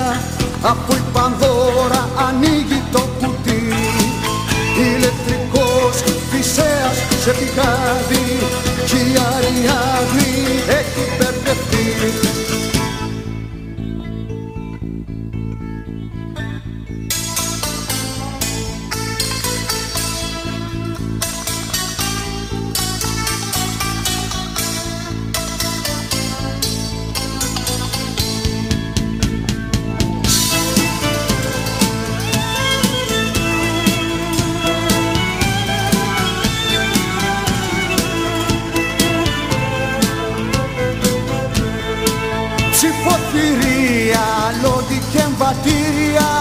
ποτέ δεν έφεραν την αλλαγή. Γι' αυτό και χάθηκε στα σφαιριστήρια και μες στα γήπεδα την Κυριακή.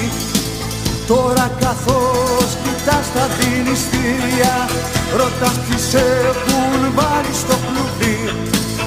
Ηλεκτρικός θυσέας σε πηγάδι κι η Αριάδνη έχει τρελαθεί. Να κλείσεις πληγή θανατηφόρα και μες στα νέα ψάχνεις για δουλειά.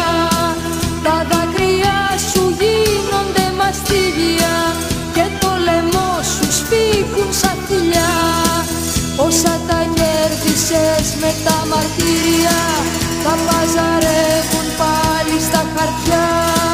Τρέχεις να ψάξεις μες στα καταφύγια και βρίσκεις μια εχμάλωτη γενιά. Μια πλαστική ανέμισε σημαία Πίστεψε σε έναν άγνωστο Θεό. Κρέμασε στο μυαλό σε μια κεραία Είδηση Σύρια και τσικλαρό. Και πως θα ξημερώσει άλλη μέρα Όταν τα λάθη κλέβουν το καιρό και πως θα ξημερώσει άλλη μέρα όταν το ψέμα σέρνει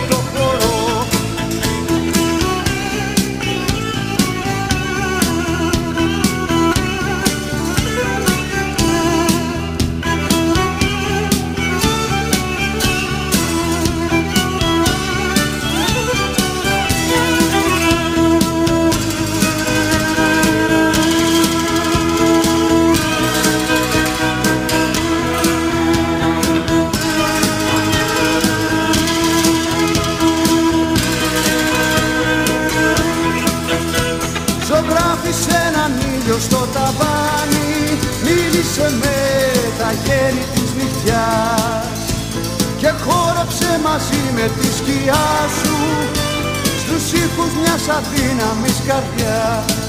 Πάρε τηλέφωνο τη μοναξιά σου Είχες ξανά στο δρόμο της φωτιάς. Πάρε τηλέφωνο τη μοναξιά σου Είχες ξανά στο δρόμο της φωτιάς Λοιπόν, κομματάρα προφανώς εδώ στο ράδιο Μέρα, 25 λεπτά μετά τις 11. Τυχαίο. ε, Δεν λέω συχνά, αλλά πω. ε, δελφινάριο παραστάσεις. Ε. Αυτό που είπες ήταν πάρα πολύ άσχημο. Δελφινάριο, λέει.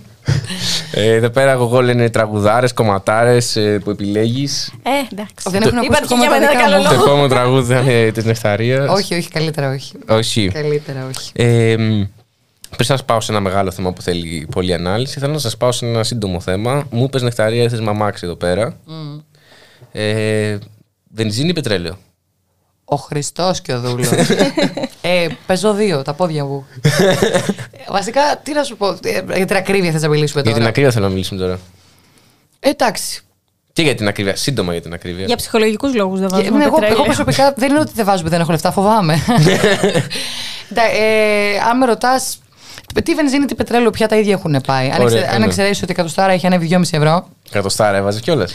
Ε, ρε φίλε, πρέπει να βάζω εκατοστάρα.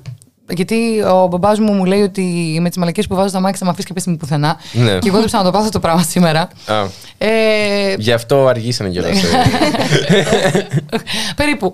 Ε, τώρα, όσον αφορά η ακρίβεια, είναι ένα πάρα, πάρα πολύ μεγάλο ζήτημα. Το οποίο ε, σηκώνει πάρα πολύ μεγάλη ανάλυση, γι' αυτό και θα πλέξω το εγκόμιο στο site μου. και θα Α, πω. έχεις και site. Στο The Press Project. Α, να μην τύχει blog, ξέρω εγώ, και ανέβαζε. όχι, ρε, εσύ. Εννοώ εκεί που ανήκω εγώ, όχι που μου ανήκει. Α, Ε, έχουμε κάνει μια μεγάλη ανασκόπηση. Ε, η συγγραφική ομάδα και η Γογό, η Κρυεμπάρδη και ο Θάνος ο Καμίλα Λισοπουλής και όλοι ε, μπορείτε να μπείτε να δείτε το επεισόδιο. Ουσιαστικά αναλύουμε το διεθνές φαινόμενο ε, και πώς διαφέρει από το ελληνικό φαινόμενο που είναι κάτι τελείως διαφορετικό αν και φαντάζομαι οι ακροατές σου είναι πλήρως ενημερω- ενημερωμένοι για το χρηματιστήριο της ενέργειας για Βαρδινογιάννης, Λάτσης, ε, Περιστέρης Περιστέρης. αυτό το τε, τετράπτυχο θα Ναι. πούμε. Ε, πρέπει να μπει ένα τέλος. Αρχικά πρέπει να σταματήσουμε να μ, ε, κρυβόμαστε πίσω από το δάχτυλό μας. Ε, εννοείται ότι η μείωση του ειδικού φόρου κατανάλωσης και του ΦΠΑ θα επιφέρει τεράστια ανάσα στα νοικοκυριά. Το θέμα είναι όμως ότι σήμερα ο Σταϊκούρας τοποθετήθηκε και είπε εγώ ότι... Τι είχε πει, θυμάσαι; Ότι, ναι, ότι εμείς δεν θέλουμε να ωφελήσουμε. Εγώ το έβαλα. Εγώ, εμείς δεν, θέλουμε, δεν θέλουμε να ωφελήσουμε το κοινωνικό σύνολο. Είχε τέλος πάντων μια συνέντευξη με την ε, Όλγα Τρέμι, ε, όπου μιλούσαν για μείωση του ΦΠΑ κλπ. Η κουβέντα πήγε σε αυτούς που φοροδιαφεύγουν. Ε, και λέει ο Σταϊκούρας ότι ουσιαστικά θα υποφεληθούν και αυτοί. Και λέει, του λέει η κυρία Τρέμι ότι ναι, θα υποφεληθούν και αυτοί, αλλά θα υποφεληθεί και το μεγάλο μέρος της κοινωνίας, το, το, το κοινωνικό σύνολο. Όχι, λέει, εμείς δεν θέλουμε να ωφελήσουμε το κοινωνικό σύνολο. Επικαλέστηκε... Εννοώντας ότι ναι. έχουν ναι, κοινωνικό πρόσημο. τα, ναι. Α, ναι. επικαλέστηκε ουσιαστικά μια, για μένα πολύ φθηνή δικαιολογία ότι πάμε να ευνοήσουμε τους ευάλωτους. Ε, το θέμα είναι ότι η κυβέρνηση έχει τελείως διαφορετικά κριτήρια για το ποιος είναι ευάλωτος και ποιος είναι όχι. Ειδικά όταν ο Υπουργός Ανάπτυξης διατείνεται ότι με 30 ευρώ μπορεί να ζήσει μια τετραμελή οικογένεια. Μα Ε, το έχει αποδείξει και η η Μανολίδου. Μανολίδου. αυτό. Ακριβώς. Λογικά αν ζεις μόνο με αγκουράκια. Τέλος πάντων, τα υπόλοιπα Το αγκούρι- μπορείτε να τα δείτε στην ανασκόπηση. Ε, αυτό είναι η είδηση του The Press Project αποκλειστική ε, πληροφορία ότι ο δείκτης πληθωρισμού στη χώρα είναι το αγκούρι. Δεν ξέρω αν το ήξερες. Α, ναι, ναι, ναι. Τα οποία είναι πιο φθηνά. Ήταν πάρα πολύ φθηνά. Έχει πέσει η τιμή του αγκουριού. επομένως- 39%. Και πρέπει να σταματήσετε όλοι να μιλάτε για την ακρίβεια, διότι βλάπτετε τη χώρα. Μίζερη. Μη- Ευχαριστώ. Μίζερη. Εντάξει, έχετε δίκιο σε όλα αυτά που λέτε. Δεν μπορώ να πω το αντίθετο. Αλλά παρόλα αυτά το, το deposit δεν γεμίζει. Ε, πώς να γεμίσει, σε καλά. Ξέρεις τι θέλει για να γεμίσει; Ε, 100 ευρώ που ξέρω εγώ. θέλει. και Εγώ θα σου πω προσωπικά. Ε, θα μιλήσουμε για το πετρέλαιο που έχει υποστεί πολύ μεγάλη αύξηση. Η ξαδέρφη μου έχει πετρέλαιο. Ε, το γέμιζε με 50 ευρώ. Για να γεμίσει τώρα, για να καταλάβουμε λιγάκι τι συμβαίνει, έδωσε 78 ευρώ. Α, για να γεμίσει το αυτοκίνητό της. Γενικά ε, βλέπουμε ότι δεν είναι αμεληταία τα ποσά. όχι. Όσο, Αχ, και κάποιος πάει ακόμα στο βενζινάδικο και λέει φουλαρέτο. Έλατε. θα, θα γυρίσουμε ρε σε εποχές, ξέρεις, τις εποχές καγκούρικες που πηγαίναμε με τα μηχανάκια και βάζανε ένα ευρώ για να τους πάει ξέρεις, στο παρακάτω στενό, στο φύλλο. για να... Κακούρικες λίγα, είμαι από περιστέρι καταρχά. Εγώ μεγάλο μένω. Εγάλεο μένει. Ναι. Καλή φασούλα. Ε, ναι, ε, και μιας και λες για περιστέρι και λέω και για Γάλλο, να μιλήσουμε για την κυρία Κομιτσοτάκη που πήγε στο Ρέντι. Ναι, πήγε στο Λαχαναγορά. Και είπε και την Αγορά. κορυφαία τάκα στον ε, Βεβαίως. Ε, Θα πολιτή έρθει. εκεί πέρα. Θα πέσουν τα κρύα. Τι, τι αγχώνεσαι. Το Σαββατοκύριακο θα ζεστάνε ο κύριο Κρυώνη. Τι κρυώνεις; Είναι. Να εντάξει. πίστευτο. Βλέπετε ότι ας πούμε, η παρούσα κυβέρνηση έχει ξεφύγει εντελώς από την κοινωνία, ε, δεν ξέρει τι συμβαίνει στο πεζοδρόμιο ή ότι έχει φτάσει σε τέτοιο επίπεδο η αυθαιρεσία της και η, η πεποίθηση που έχει για δύναμη που δεν την νοιάζει καν τι γίνεται πλέον. Εννοείς ότι λένε όσα λένε λόγω άγνοιας ή και εμένα. Ναι, όχι, αν λένε όσα λένε γιατί πιστεύουν πραγματικά ότι είναι τόσο, έχουν τόσο δύναμη που δεν πρόκειται ότι και να πούνε να, να πέσουν ή για- ως- λέ- λένε όσα λένε γιατί δεν μπορούν να φιλτράρει το μυαλό τους ότι ο διπλα... δεν έχουν καθόλου συνέστηση. Ρε εσύ, δες. Για κάποιο λόγο ξεχνάμε το ιδεολογικό υπόβαθρο της κυβέρνησης που έχουμε. Είναι λογικό όταν επιλέγεις μη φιλολαϊκές κυβερνήσεις να επιλέγουν φιλολαϊκά μέτρα. το μοντέλο του φιλελευθερισμού, του νέου φιλελευθερισμού, Ναι. υποστηρίζει ότι ε, στηρίζοντας τον πιο δυνατό ανοίγουν θέσεις εργασίας για, για περισσότερους πολίτες. Αυτό φυσικά σημαίνει δημιουργία, μαζική δημιουργία φθηνών εργατών. Μμ. Η Νέα Δημοκρατία όμως που ανήκει στο συγκεκριμένο, συγκεκριμένη ιδεολογική, στο συγκεκριμένο ιδεολογικό χώρο, να το πούμε Ναι. έτσι, ε, αυτό το θεωρεί επιτυχία και δρόμο στην ανάπτυξη. Αναλόγως ποιους θες να ευνοήσεις και ποιοι θέλεις να έχουν ανάπτυξη. Ναι, είναι πάρα πολύ. Α πούμε, να- να καταλάβει λιγάκι ο κόσμος τι συμβαίνει. Είναι πάρα πολύ ξεκάθαρο. Ε, να δώσουμε ένα έμπρακτο παράδειγμα. Ε, έχουμε τον Μαρινάκη Μμμ. Όπα. και τον Κύρκο. ε, Ακούγονται σιρήνες, είναι. Ήταν απίστευτο. Σοκ. Εμείς θα φεύγουμε σιγά σιγά. Έλα μωρέ, δεν χαλάνε οι φιλίες για ένα τόνο ηρωίνη. λοιπόν, ε, Και καλή νύχτα. αυτό ήταν παιδιά η εκπομπή για σήμερα. Νούμερο 46 φοράω τσιμέντο παπούτσι. Ε, να πω ότι ξέρω να κολυμπάω, βρείτε άλλο τρόπο. όχι, όχι. Ε, μ, ένα μη με επικαλέστηκα. Τέλος πάντων, έχουμε το Μαρινάκι, έχουμε και τον Κύρ Κώστα. Η διαφορά της Νέας Δημοκρατίας με, τη- με άλλα κόμματα της αντιπολίτευσης που είναι πιο φιλολαϊκά, αριστερά, ωραία, είναι ότι ε, θα επιλέξουν να βοηθήσουν το Μαρινάκι έτσι ώστε το Μαρινάκι να ανοίξει άλλα 25 μαγαζιά και να πάρει άλλους 500 εργαζόμενους μειώνοντας τον αριθμό των ανέργων σε πλην 500 από αυτούς που έχουμε τώρα. Σχολίασε ο Μαρινάκης. Αυτά που λες δεν είναι αστεία. Όντως λέει, τι λέγατε; Για το Μελισανίδη κάτι. Για τη Σαββίδη, για τη Σαββίδη. κάτι, για το- κα- κάτι είπα Μελισανίδης για σένα τέλος πάντων. Ε, Και ο Περιστέρης και Και ο Λάτσης γράφει. Τέλος πάντων. Ε, η διαφορά λοιπόν με τα άλλα κόμματα της αντιπολίτευσης είναι ότι ε, ε, υποστηρίζουν τους μικρομεσαίους. Δηλαδή, η λογική του σε αναπτύσσω επειδή σου ανοίγω περισσότερες θέσεις εργασίας, στις οποίες όμως εργάζεσαι με τα 500 ευρώ, θεωρεί η Νέα Δημοκρατία ότι αυτό πετυχαίνει, ρε παιδιά. Ναι. Επομένως, σου λέει φόρο ελαφρύνω τον δυνατό, έτσι ώστε να ανοίξει και άλλες επιχειρήσεις και να πάρει και άλλα άτομα στη δούλεψή του. Από την άλλη πλευρά, υπάρχει και η άλλη ιδεολογία που λέει ότι δεν βοηθάω τον μεγάλο, βοηθάω τον μικρομεσαίο, έτσι ώστε ο ίδιος ο μικρομεσαίος να επεκτείνει τη- τη μικρή του επιχείρηση να κινείται το χρήμα μέσα σε μια συγκεκριμένη και οικονομική τάξη και με αυτόν τον τρόπο έρχεται η ανάπτυξη. Εμείς έχουμε επιλέξει, παιδιά, μια κυβέρνηση που θεωρεί ότι υποστηρίζοντας τον μεγάλο πάμε μπροστά. Δεν καταλαβαίνω για ποιο λόγο μας κάνει τόσο μεγάλη εντύπωση όταν έρχονται μη φιλολαϊκά μέτρα. Αυτό σε οικονομικό επίπεδο. Γιατί αν το δούμε λίγο σε κοινωνικό επίπεδο, δεν μιλάμε για ακριβώς φιλελευθερισμό. Ε, νέο. Και δεν είμαι, η πρώτη, Ναι. δεν είμαι η πρώτη που θα πω ότι ε, δεν έχει καμία σχέση με φιλελευθερισμό ε, η, η τόσο μεγάλη αύξηση της αστυνομικής ε, δύναμης, της αστυνομικής βίας. Έχουν καταγραφεί, δεν τα λέω εγώ, δεν Ναι. ήρθα να σας πω κάτι καινούριο. Ε, οπότε και κοινωνικά λίγο να το εξετάσουμε, κάτι δεν πάει πολύ καλά. Αλλά εγώ θα πω ότι είναι διαχρονικό το ζήτημα. Για να έχουμε φτάσει εδώ που έχουμε φτάσει, ε, είναι διαχρονικό το ζήτημα από πολλές, από όλες βασικά. με- Μην τζουβαλιάζω τώρα, αλλά ναι, τις ε, πολιτικές ηγεσίες που πέρασαν. Ναι. Γι' αυτό είμαστε εδώ που είμαστε.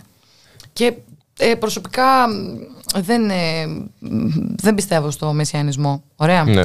Καλά, σωστό. όλοι, Μμμ. όλοι θα κριθούν όταν φτάσουν στο σημείο να είναι κυβέρνηση. Μμμ. Τότε θα κριθούν. Μέσα από αυτή την εκπομπή δεν θέλω να πω άστε σταματήστε να ψηφίζετε Μητσοτάκη, ψηφίστε ε, Βαρουφάκη ή, ή Τσίπρα. Ωραία. Απλά λέω το, τα facts ρε παιδιά. Διάλεξε μια κυβέρνηση που, λέει, που έχει αποφασίσει ότι θα μειώνει τον ειδικό φόρο κατανάλωσης. Ε, Να το πούμε διαφορετικά. Αφορολόγητο πετρέλαιο μόνο στου μεγάλου Ναι. καραβοκύριδες. Δεν θα ξαναπώ ποιος, γιατί με περιμένει στην γωνία. ναι, αλλά έχει επιλέξει να μην δίνει το φορο- αφορολόγητο το πετρέλαιο στους αγρότες. Δεν είναι, δεν, είναι εκπλη... δεν είναι είδηση αυτό. Και όταν ανέβει και γίνει εξουσία, κρίνε τον. Α, γεια σου. Αν είναι, εννοείται. Όταν έρθει κάποιος το αλλάξει αυτό εδώ πέρα, πολύ ευχαριστώ. Δηλαδή την αντιπολίτευση δεν την κρίνουμε. Εννοείται την κρίνουμε Α. την αντιπολίτευση. Προφανώς. Αλλά για τη στάση της ως Ως αντιπολίτευσης. αντιπολίτευσης. Ναι, αυτό όχι. ακριβώς. Δηλαδή, ας πούμε, ο ΣΥΡΙΖΑ, κατά τη δική μου άποψη, θα μπορούσε να τα πάει καλύτερα σε αυτόν τον Και τομέα. πάντα, περίμενε λίγο, τώρα λες τη δική σου άποψη. το, το κρίνουμε πάντα ε, δημοσιογραφικά. Δεν θα βγούμε να πούμε τη γνώμη μας. Δεν θα, Ναι. δεν θα βγούμε να πούμε ότι ο Τσίπρας θα μπορούσε να τα πάει καλύτερα. Αυτό δεν το έχω γράψει ποτέ Κρίνουμε- μου. Εννοείται. Ναι. Προφανώς κρίνουμε την αντιπολίτευση με επιχειρήματα.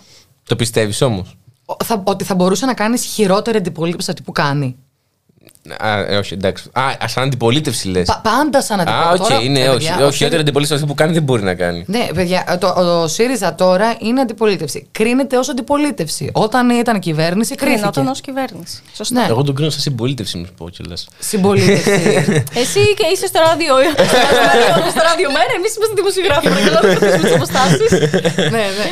Αυτό. Ε, σαν αντιπολίτευση θα μπορούσε να. Αυτό εννοώ. Θα μπορούσε να πάει καλύτερα να κάνει σκληρότερη αντιπολίτευση. Ναι. Οι αρχές τη αστικής δημοσιογραφίας, επομένω, εδώ πέρα. Κρατάμε αποστάσεις. θα μας πούνε και στα αποστάκια, δεν θα τρελαθώ, ρε. τώρα. ε, όχι, εντάξει. Ε, λοιπόν, πάμε να ακούσουμε ένα τραγούδι που. Ο Χριστός και η Παναγία, όχι εμένα, με κοιτάς. Όχι, όχι. Ο Γιώργος ο νομικός που είναι ο ηχολήτης μας λέει όχι. Τι θα άκουσαν τα αυτάκια του; ε, οπότε πάμε να ακούσουμε ένα άλλο τραγούδι που έχουμε επιλέξει εμείς ο Χριστανόπουλο και επιστρέφουμε.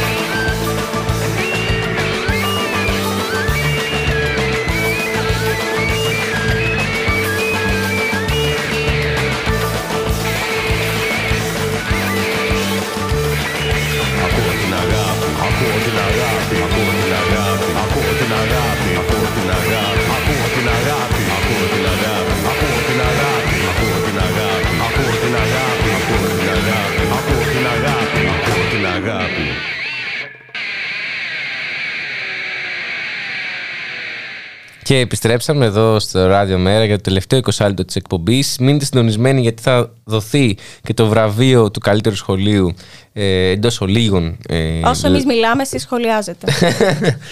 και... Καμία ερώτηση κάντε. Θες ερωτήσεις από το κοινό; Μ' αρέσουν οι ερωτήσεις του κοινού. Αλήθεια. Ναι, τις διαβάζουμε και στο press, να ξέρετε.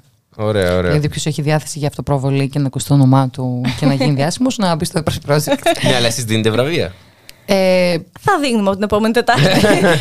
Ε, το είχαμε σκεφτεί, δεν μας το πεις εσύ. Όπως το κοινωνία ώρα πρέσβη, έτσι πολύ πρωτότυπο, έτσι θα. Κάθε πότε είναι η εκπομπή; Κάθε Τετάρτη είναι. Έξι ώρα βγαίνουμε. Ψέματα λέω. Ε, ποτέ δεν βγαίνουμε έξι, γιατί ο Πουλή με το Καμίλα Λί μονοπολούν το στούντιο. Έξι και τέταρτο, εκεί να λέμε. Και ποτέ δεν κλείνουμε 7. Ποτέ. Πάει ναι. πολύ μετά. Έχουμε το προνόμιο να είναι η τελευταία εκπομπή της ημέρας, επομένως το τραβάμε το, το καρπονόμαστε. Α, και εμείς εδώ το ίδιο. Αλλά λοιπόν, τώρα επειδή είμαστε στην επικαιρότητα και να μείνουμε λίγο στην επικαιρότητα, θέλω να σας πάω σε ένα θέμα το οποίο συζητείται πολύ τις τελευταίες μέρες και συζητείται από όλες τις πολιτικές ε, παρατάξεις. Το εκείνο είναι το θέμα της απόδρασης του Βασίλη Δημάκη. Ε, βγαίνουν, ας πούμε, οι, οι συντηρητικοί, οι δεξιοί και λένε να δείτε τι κάνουν οι κρατούμενοι, γι' αυτό δεν πρέπει να δίνονται ευκαιρίες εξόδου ούτε καν εκπαιδευτικές. Ε, τι πρέπει, ποια, ποια είναι η απάντηση σε αυτό, Εγώ. Νεκταρία. Εγώ. Απάντηση. Ε, θέλω να διατηρήσω την ψυχραιμία μου απλά. λοιπόν, να μιλήσουμε λιγάκι λογικά. Μ' αρέσει η λογική. Είναι μεγάλο ζήτημα. Είναι αλλά- πολύ μεγάλο οκ, ζήτημα. ναι. Αλλά εντάξει, ας πούμε την άποψη. Δεν είναι ίσες αποστάσεις αυτό που θα κάνω τώρα. Απλά Όχι, όχι. είναι η λογική. Λοιπόν, δόθηκε σε έναν άνθρωπο και καλώς δόθηκε γιατί είναι θεμελιώδες δικαίωμα των κρατουμένων να μπορεί να βγαίνει από τις φυλακές έτσι ώστε να παρακολουθεί τα μαθήματά του το οποίο το δικαιούται. Του βάλαν το βραχιολάκι. Εκείνος ε, επέλεξε και τους δικούς του λόγους που δεν είμαι σε θέση ούτε να κρίνω ούτε τίποτα. Ούτε να καταλάβουμε. Ε, βέβαια, ούτε να καταλάβουμε. Ούτε να... Αυτό είναι πάρα πολύ σημαντικό. Ναι, Όταν ναι, ναι. βρεθείς σε εκείνη τη θέση, να είσαι πίσω από τα σίδερα για τον οποιοδήποτε λόγο. Και δεν λέω ότι είναι σωστό αυτό που έκανε, αλλά λέω ότι όταν βρεθεί τη θέση και σου και αναπνεύσεις ελευθερία, ναι. αν μπορείς να είσαι ηθικός και να μην το σκεφτείς ή να μην το κάνεις, μπράβο. Και στην περίπτωση του Δημάκη να κάνουμε μια μικρή παρένθεση και να πούμε ότι έχει πολλάκις διεκδικήσει το αυτονόητο δι- δικαίωμά του για εκπαίδευση. Ναι, είναι ένας άνθρωπος ο οποίος έχει βιώσει τον εγκλισμό και τη στέρηση δικαιωμάτων στο πετσί του. Δεν είμαι ψυχολόγος να πω ότι τον οδήγησε να το κάνει αυτό. Ούτε θα πάρω θέση να πω, έμπτω εξαπάτησε. Πάμε λιγάκι στο γενικό του θέματος. Επειδή ένας κρατούμενος ε, έκανε ό,τι έκανε για τους δικούς του λόγους, δεν σημαίνει ότι θα καταργήσουμε τις ελευθερίες των υπόλοιπων κρατουμένων. Υπάρχουν, ε, δίνουμε έμφαση στην περίπτωση του Δημάκη. Υπήρχαν άνθρωποι και υπάρχουν άνθρωποι που έχουν σταθεί ε, με ιδιαίτερη συνέπεια και έχουν αντιμετωπίσει με πάρα πολύ μεγάλη συνέπεια αυτό το προνόμιο το οποίο τους δίνεται. Ε, λέω να σταθούμε σε αυτούς. Και λέω ε, όσοι ονειρεύονται απαγχωνισμούς και κρεμάλες και λαϊκά δικαστήρια με κοσμάκια απ' έξω να ε, παρακαλά για την τιμωρία και το βασανισμό του κρατουμένου, καλό να σταματήσουν γιατί αυτά ανήκουν σε μια άλλη ε, εποχή. Ωραία. Και ο κρατούμενος πολίτης είναι. Ναι. Και άνθρωπος με δικαιώματα και ελευθερίες. Αυτή είναι η άποψή μου. Τώρα, Με κάλυψε πλήρως. για να, ναι, είναι, είναι μεγάλο ζήτημα. Τώρα, αν θα, τώρα θα, μου, πει- θα γυρίσουν, ας πούμε, για να μην υπεραπλωστεύουμε και θα πούν δεν θα πρέπει με κάποιο τρόπο να ελέγχεται αυτό το πράγμα κλπ. Μα το ρίσκο το, ρίσκο το ξέρεις. Το Ναι, ρίσκο ναι. το ξέρεις. Δηλαδή δεν είναι ότι ε, δε- δεν υπάρχει αυτό το σενάριο στην άλλη πλευρά. Οι άνθρωποι οι οποίοι διαχειρίζονται και, και δίνουν αυτή την ελευθερία να βρουν έναν τρόπο αυτό να μην συμβαίνει. Τώρα, Νομίζω και ότι η επιστολή του λίγο πριν ε, τώρα τον συλλάβουν, να πούμε Ναι. ότι το συνέλαβαν στον Πειραιά. Όπου, ε, όπου είπε ο Δημάκης ότι ασκήθηκε η αστυνομική βία για να το συλλάβουμε. Ε, βγήκε το- Ναι, και, και, και η αστυνομική βία. Η αστυνομική βία. Ε, ε, νομίζω η ίδια αστυνομία χρησιμοποιεί ένα συγκεκριμένο όρο για την αστυνομική. Όχι απαραίτητη αστυνομική βία. Νόμιμη, ίσως. Νόμιμη βία. Τέλος πάντων. Ε, αστυνομική βία επιβάλλει. Νόμιμη άμυνα, δεν ξέρω. Όχι, όχι. Ε, Τέλος πάντων, δεν θυμάμαι ακριβώς, γι' αυτό να μην πω κάτι λάθος. Ναι, ναι. Ε, η βία επιβάλλεται μόνο όταν ε, ο κρατούμενος ή ο, ο, αυτός που συλλαμβάνεται αντιστέκεται. Μμ. Αν συμβεί και οποιοδήποτε άλλο λόγο, είναι αστυνομική αυθαιρεσία. Είναι πολύ ξεκάθαρα τα πράγματα. Λέω εγώ. Και για να μείνουμε στην επικαιρότητα και με το τραγούδι που μας είπες να βάλουμε μετά, ε, θέλω να σε πάω και στην ε, εκδίκαση υπόθεση τώρα που γίνεται για τον Ζακ. Και εγώ Η αυτό Ζακ- σκέφτηκα, Ζακ- όσο Ζακ Σάκη, έλεγες. ε, όπου δυστυχώς τρεντάρει στο Twitter το hashtag αθώος Κοσματοπόλη. Είδαμε και την ελεηνή φράση που είπε ο Κοσματοπόλης στην απολογία του ότι κλώτσαγε για να σπάσει το τζάμιο στην αυγή ο Ζακ και έπεσε το κεφάλι του Ζακ πάνω στο πόδι του. Αλλά εντάξει, ήταν κάποιες ξόφαλτσε. Ναι. Ε, βλέπουμε ότι η ιδιοκτησία τελικά μπορεί να είναι και η πηγή κάθε κακού. Ε, δεν, ε, δεν ξέρω αν είναι θέμα ιδιοκτησίας. ναι, απλώς θα το πάω σε ένα γενικότερο. Αλλά είναι ναι. αδιανόητο αυτό που έγινε. Είναι αδιανόητη η κοινικότητα ενός ανθρώπου να βάζει την τζαμαρία πάνω από την ανθρώπινη ζωή. Να παραδέχεται ότι δεν μου έκλεψε τίποτα. Να Αυτό είναι το παραδέχεται ότι επαναστατικό. δεν έφερε καμία άμυνα. Να παραδέχεται ότι ακόμα και τόσα χρόνια μετά το πρόβλημά μου είναι το μαγαζάκι μου. Ε, και ακόμα και τόσα χρόνια μετά δεν ξέρω αν θα έκανα κάτι διαφορετικό. Δηλαδή πραγματικά μπράβο στην ψυχραιμία ε, και στη δύναμη που δείχνει η οικογένεια του Ζακ. Αυτό ήθελα να πω. Να πούμε βέβαια ότι είναι πάρα πολλές οι φορές που τρεντάρουν πράγματα τα οποία ξεπερνάνε το όριο της λογικής. Για παράδειγμα, θυμάστε το hashtag με τον Κυριάκο; Το Μητσοτάκι γαμιέσαι. Ναι. Όχι, ρε. το hashtag είναι. Με τον Κυριάκο. Με, το- με Α, κάτω, sorry. πα- ναι. με κατοπαύλα, τον κατοπαύλα Κυριάκο. Ναι. Ωραία. Αυτό το hashtag ξεκίνησε τη μέρα που ο Κυριάκος Μητσοτάκης βγήκε και είπε ε, ότι θα πάρουμε θέση με την Ουκρανία, διότι το σπίτι μας και, και λοιπά και λοιπά. Ευρωπαϊκή οικογένεια και Ναι, άλλα ναι. τέτοια. Ε, μ, αυτό το hashtag προφανώς πυροδοτήθηκε από μια συγκεκριμένη πλευρά Ε, ναι. και πολύ στοχευμένα. Αρνούμε να σκεφτώ ότι ένας λογικός άνθρωπος ε, που, και άλλοι που τον συμμερίστηκαν έκαναν trend το αθώος κοσματοπόλης. Ναι. Όμως, επειδή μου αρέσει να μιλάμε για λογικά πράγματα και να μην διαφημίζουμε μ, πράγματα που προδοτούνται από δεξιά τρόλς και τώρα είναι γελία να τα συζητάμε, τι βλέπουμε; Βλέπουμε μια δολοφονία χαρακτήρα του νεκρού. Ε, Όλοι μιλάνε, μιλούσαν τόσο καιρό για ένα ληστή. Εκτός του ότι βγήκε ο ίδιος ο ιδιοκτήτης και είπε ότι δεν κλάπηκε τίποτα. Πρέπει να διαχωρίσουμε τι σημαίνει ληστής, κλέφτης, διαρρήκτης. Μμ. Ο ληστής είναι αυτός που σου απειλεί τη ζωή για να σου αποσπάσει κάτι. Ο κλέφτης είναι αυτός που θα σου το πάρει χωρίς να το πάρεις πρέφα. Και ο διαρρήκτης είναι αυτός που την ώρα που λείπεις θα εισβάλλεις στο χώρο σου ή μπορεί να είσαι και εκεί αλλά να μην τον δεις ποτέ. Τέλος πάντων, να μην απειληθείς. Ναι. Να μην απειληθείς. Ανοιχτό λεξικό, μαθήματα, Και θα νεκταρία σου πω ένα ψαράκι. Αυτό δεν είναι θέμα λεξικού και οι υποθέσεις έτσι εκδικάζονται. Ναι. Δεν είναι ληστεία αυτό που έκανε ο Ζακ. Και ε, εκτο- πρώτον γιατί δεν πήρε τίποτα και δεύτερον επειδή δεν απείλησε κανένα. Ναι. Και Ε, υπάρχει και το βίντεο που το αποδεικνύει. Ναι, ναι. Φυσικά. Τώρα για μένα η σημερινή απολογία ε, του Κοσματοπόλη θα πρέπει να λήξει την υπόθεση.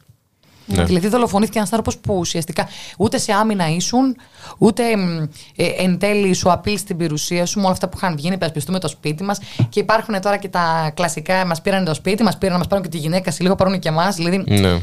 Είναι μια κατάσταση. Γι' αυτό είπα ότι ίσως ξεκινάνε όλα από την έννοια της ιδιοκτησία. Από τον νοικοκυρέο ξεκινάνε όλα. Ναι. Από τον κύριο Παντελή. Από εκεί Ναι. ξεκινάνε. Τα όλα. είπαμε και σήμερα με το Μηθριδάτη. Εγώ που βρίσκω ευκαιρία να μας Το διαφημίσω, Μηθριδάτη, μπείτε. τσακ, το βάζω. Να διαφημίσω κι εγώ Μηθριδάτη, γιατί τον είχαμε σήμερα. Ναι, το ξέρω. ναι, ναι. Είπα να το παραλείψω. όχι, όχι, το είπαμε. Το είπαμε και στην εκπομπή μας. Α. Είχαν μια ωραία συζήτηση για το Star Trek είναι, και ο Βαρουφάκης είναι πολύ φαν. Ναι, Θα δυστυχώς, μιλήσουν ε, εκεί κάποιοι. Δυστυχώς, ε. Εγώ είμαι Star Wars γι' αυτό. Α, δεν είμαι τίποτα. Με τη γογό ψάχναμε στο Google. Είσαι Ελληνίδα. Star Trek. Star Trek. Πώς το γράφει; είναι μία λέξη. Αυτά για το Ζαχαρία, το Γκουστόπουλο. Ε, λοιπόν, πότε πάμε να ακούσουμε ένα τραγούδι Ναι. που έχει φτιάξει και ο Σπύρος ο Γραμμένος ε, και αυτός παιδί του The Press Project ε, ενώ ανήκει στην ε, Ναι. οικογένειά Ποιο σας. τραγούδι θα ακούσουμε; Γιατί αν ακούσουμε. Ποιο θα ακούσουμε; Το όνομά μου είναι το δικό σου, το ακούσουμε. Ναι, για να, να, το πω, πούμε. μωρέ. ναι. Να το... Ωραία, το Πάμε πούμε. να διαφημιστούμε και λίγο εδώ, μην Λοιπόν. χάνουμε ευκαιρία. Όσοι μας ακούτε, να μπείτε ε, στο YouTube και να πατήσετε 11 και κάτι. Το όνομά μου είναι το δικό σου.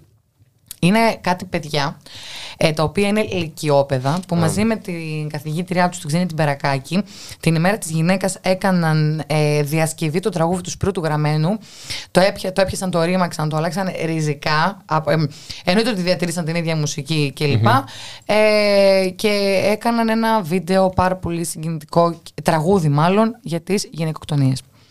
Όπου τα ονόματα των αδικοχαμένων από αστυνομική αυθαιρεσία μπήκαν τα ονόματα των γυναικοκτονημένων. Και είναι πάρα πολύ ωραία προσπάθεια, επαγγελματική προσπάθεια. Ε, έχουμε κάνει ρεπορτάζ και στο The Press Project. Το Λύκειο λέγεται 11ο Λύκειο. Την πρωτοβουλία την είχε η καθηγήτρια φιλόλογος Ξένια Περακάκη. Και εκεί πήγε ένα σχολείο. Α, ναι. Να πούμε αυτό. 11ο Γενικό Λύκειο Ηρακλείου. Ωραία. Να το βάλετε να δείτε το βίντεο αφού τελειώσει η εκπομπή. Ε, ναι, όχι τώρα, γιατί έχουμε ακόμα ένα δεκάλεπτο. Και επιστρέφουμε για το τελευταίο πεντάλεπτο της εκπομπής όπου θα δώσετε και το, καλύτερο, το βραβείο του καλύτερου σχολείου.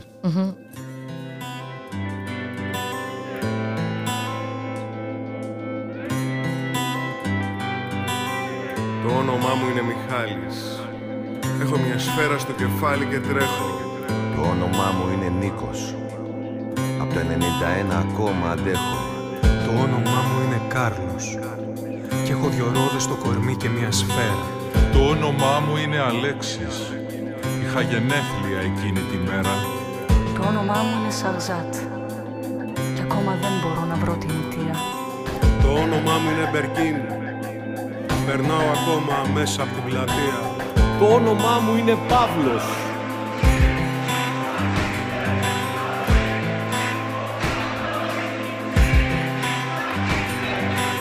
Το όνομά μου είναι Ζακ. Με σκότωσαν νοικοκυρέοι και μπάτσι μαζί. Το όνομά μου είναι George Και δεν μπορώ να αναπνεύσω. Το όνομά μου είναι Βασίλης κι ας μην νικήσουμε ποτέ, θα πολεμάμε πάντα. Μπορεί να έχεις ακουστά το όνομά μου να ξέρεις την ιστορία μου άμα θέλεις θα τη μάθεις στο δρόμο. Τι λες στα πάρκα, στις πλατείες και στα στέκια οι αλήτες και την αλλάζουνε εκείνοι που μοιράζουνε τρόμο. Είμαι εγώ που με δικάσανε δημοσιογράφικος για την μπάλα ένα μπουκάλι πως κουβάλαγα κάτι. Μας ό,τι αν θέλουν το όνομά μου θα το γράφουν οι τύχοι. Θα είμαι εκεί όσο χρειαστεί για να μην κλείσουνε μάτι Έχει ένα σύνθημα, τραγούδι, έμπνευση σε γραφιτάδες Έχει ένα δάκρυ μιας μάνας του αδερφού μου το πιώμα. Έχει ένα εξώφυλλο να κοίτωμα από κόλλο φυλάδες. Έχει ένα λίπασμα να βγάλει λουλούδια το χώμα. Αν με ρωτούσες τι θα ήθελα στα αλήθεια να γίνω Και πού θα γούσταρα να βρίσκομαι ετούτη την ώρα Θα θέλα σε μια παραλία με τους φίλους να πίνω Και να φιλεί στον άνθρωπό μου να χαρίζω με φόρα.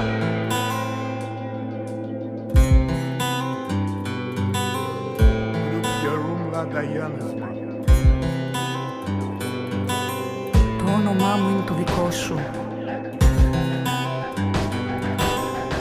όνομά μου είναι το δικό σου. Το όνομά μου είναι το δικό σου. Το όνομά μου είναι το δικό σου. Το όνομά μου είναι το δικό σου. Το όνομά μου είναι το δικό σου. Το όνομά μου είναι το δικό σου όνομά μου είναι το δικό σου. Το όνομά μου είναι το δικό σου. Το όνομά μου είναι το δικό σου. Το όνομά μου είναι το δικό σου. Το όνομά μου είναι το δικό σου.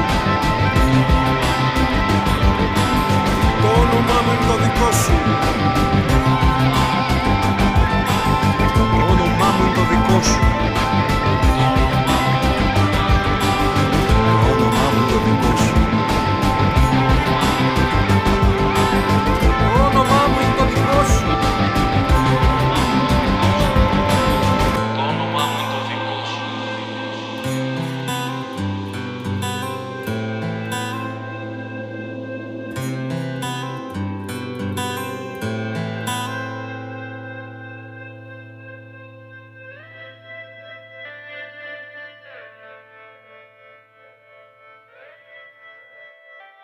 Και επιστρέψαμε εδώ στο Ράδιο Μέρα λίγα λεπτά πριν τις 12 ε, στην εκπομπή μετά την απαγόρευση όπου η κοινωνία ώρα πρες κύλησε και βρήκε τη μετά την απαγόρευση.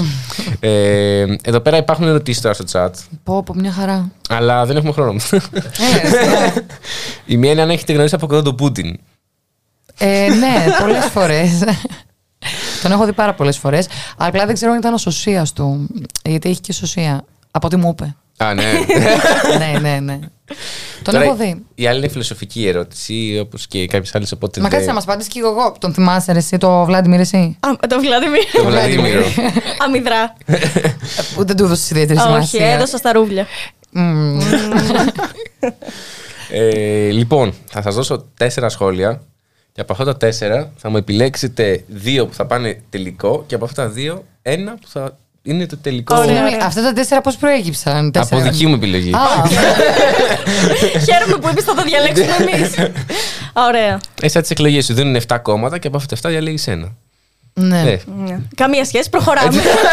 Καμία όμως. Λοιπόν, ξεκινάμε με το πρώτο σχόλιο. Ε, Μπαίνει και η μουσική αγωνία Α, δεν προφανώς. ήξερα ότι κάνετε και τέτοια. Φοβήθηκα, λέω κάτι πάει λάθο. Πήλε στο εξήγη του. Ε, λοιπόν, πρώτη ερώτηση. Οι δημοσιογράφοι του Press ήρθαν να απαντήσουν για τα 5.000 που ρίχνει ο Βαρούφ στο Press. Γεια στο Δωράκο μου, σε βλέπω κάθε φορά να έχεις ένα όμορφο βράδυ. Εντάξει, αυτό το βάζουμε. Ε, ε, λοιπόν, Με αγχώνει η μουσική, δεν μπορώ. οι καλύτερες καλεσμένες σήμερα. Ο Λάτσι το έχει γράψει αυτό. Ο Λάτσι. Μήπως μπορεί να κάνει κάτι για το ρεύμα μου. Τέλος πάντων. Ε, δεν κάνει ο Πούτιν. Ε, Μαρινάκης, ε, τι λέγατε; και ηλεκτρικός θησέας Ρεαλάνη, εγώ λατρεύω. Ο Κρύπουλας. Ποιο ήταν το πρώτο; Το πρώτο ε, ήτανε... Ε, καλ- Α, Βασικά, εντάξει, ξέρω ποιο. Εγώ θα Δύο πήγαινα, πρέπει να θα επιλέξεις. πήγαινα για τελικό Μαρινάκι και Λάτσι. Ε, φίλε, είναι. Εσύ τι πας για τελικό; Το τι λέγατε, μου αρέσει Ναι, πολύ. Μαρινάκη.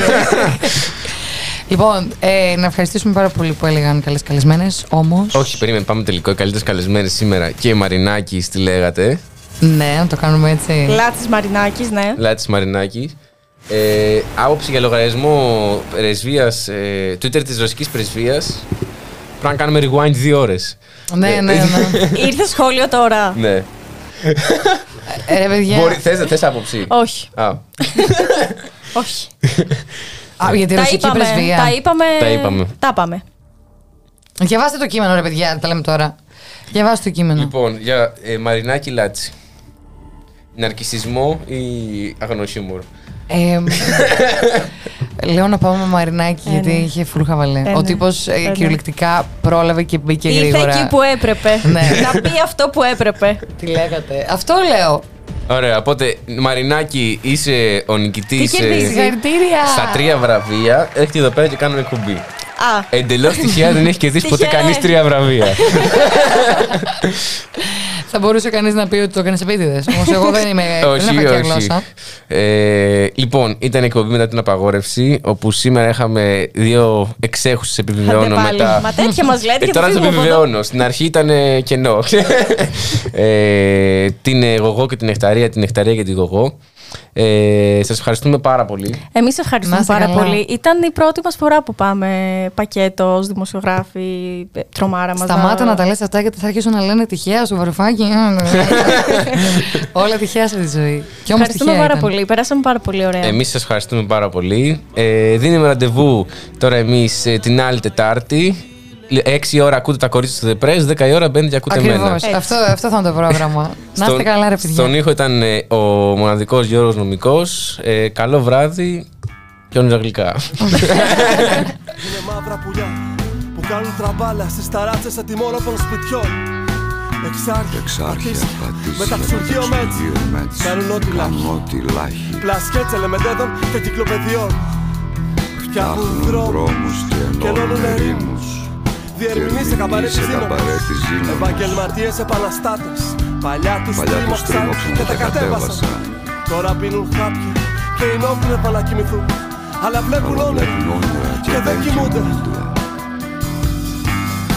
Εμένα οι φίλοι μου είναι μαύρα Εμένα οι φίλες μου είναι σύρματα τεντωμένα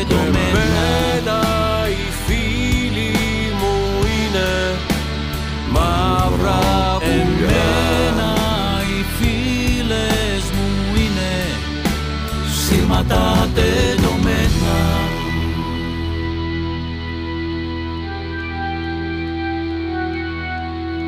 Εμένα οι φίλες μου είναι σύρματα τεντωμένα στις ταράτσες παλιών σπιτιών. Εξάρχεια, Βικτόρια, κουκάκι, γκίζι. Πάνω τους έχετε καρφώσει εκατομμύρια σιδερένια μανταλάκια. Τη τις ένοχές σας αποφάσεις συνεδρίων Δανεικά φουστάνια Σημάδια από κάφτρες Περίεργες ηλικρανίες Απειλητικές σιωπές Κολπίτιδες. Ερωτεύονται ομοφιλόφιλους Τριχομονάδες Καθυστέρηση Το τηλέφωνο. Σπασμένα γυαλιά Το ασθενοφόρο Κανείς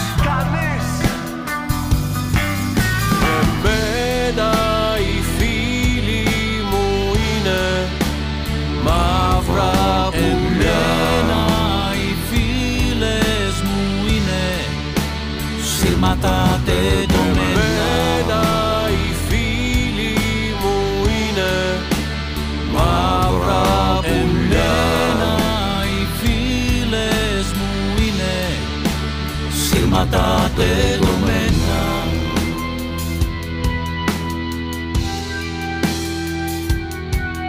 Κάνουν ό,τι λάχει. Όλο ταξιδεύουν οι φίλοι μου. Γιατί δεν Γιατί τους δεν τους αφήσατε αφήσατε. σπιθαμή για για σπιθαμή σπιθαμή Όλοι οι φίλοι μου ζωγραφίσουνε με μαύρο χρώμα Γιατί τους ρημάξατε το κόκκινο. Γράφουνε σε συνθηματική γλώσσα Για τη δική σας μόνο για γλύψιμο κάνει. Οι φίλοι μου είναι μαύρα πουλιά Και σύρματα στο λαιμό σας Στα χέρια σας. Οι φίλοι μου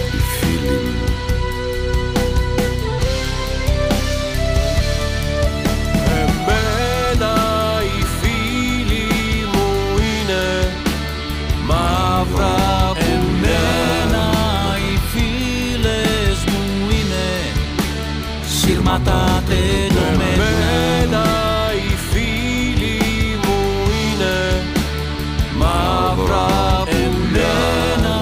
Οι φίλες μου είναι σύρματα τεντωμένα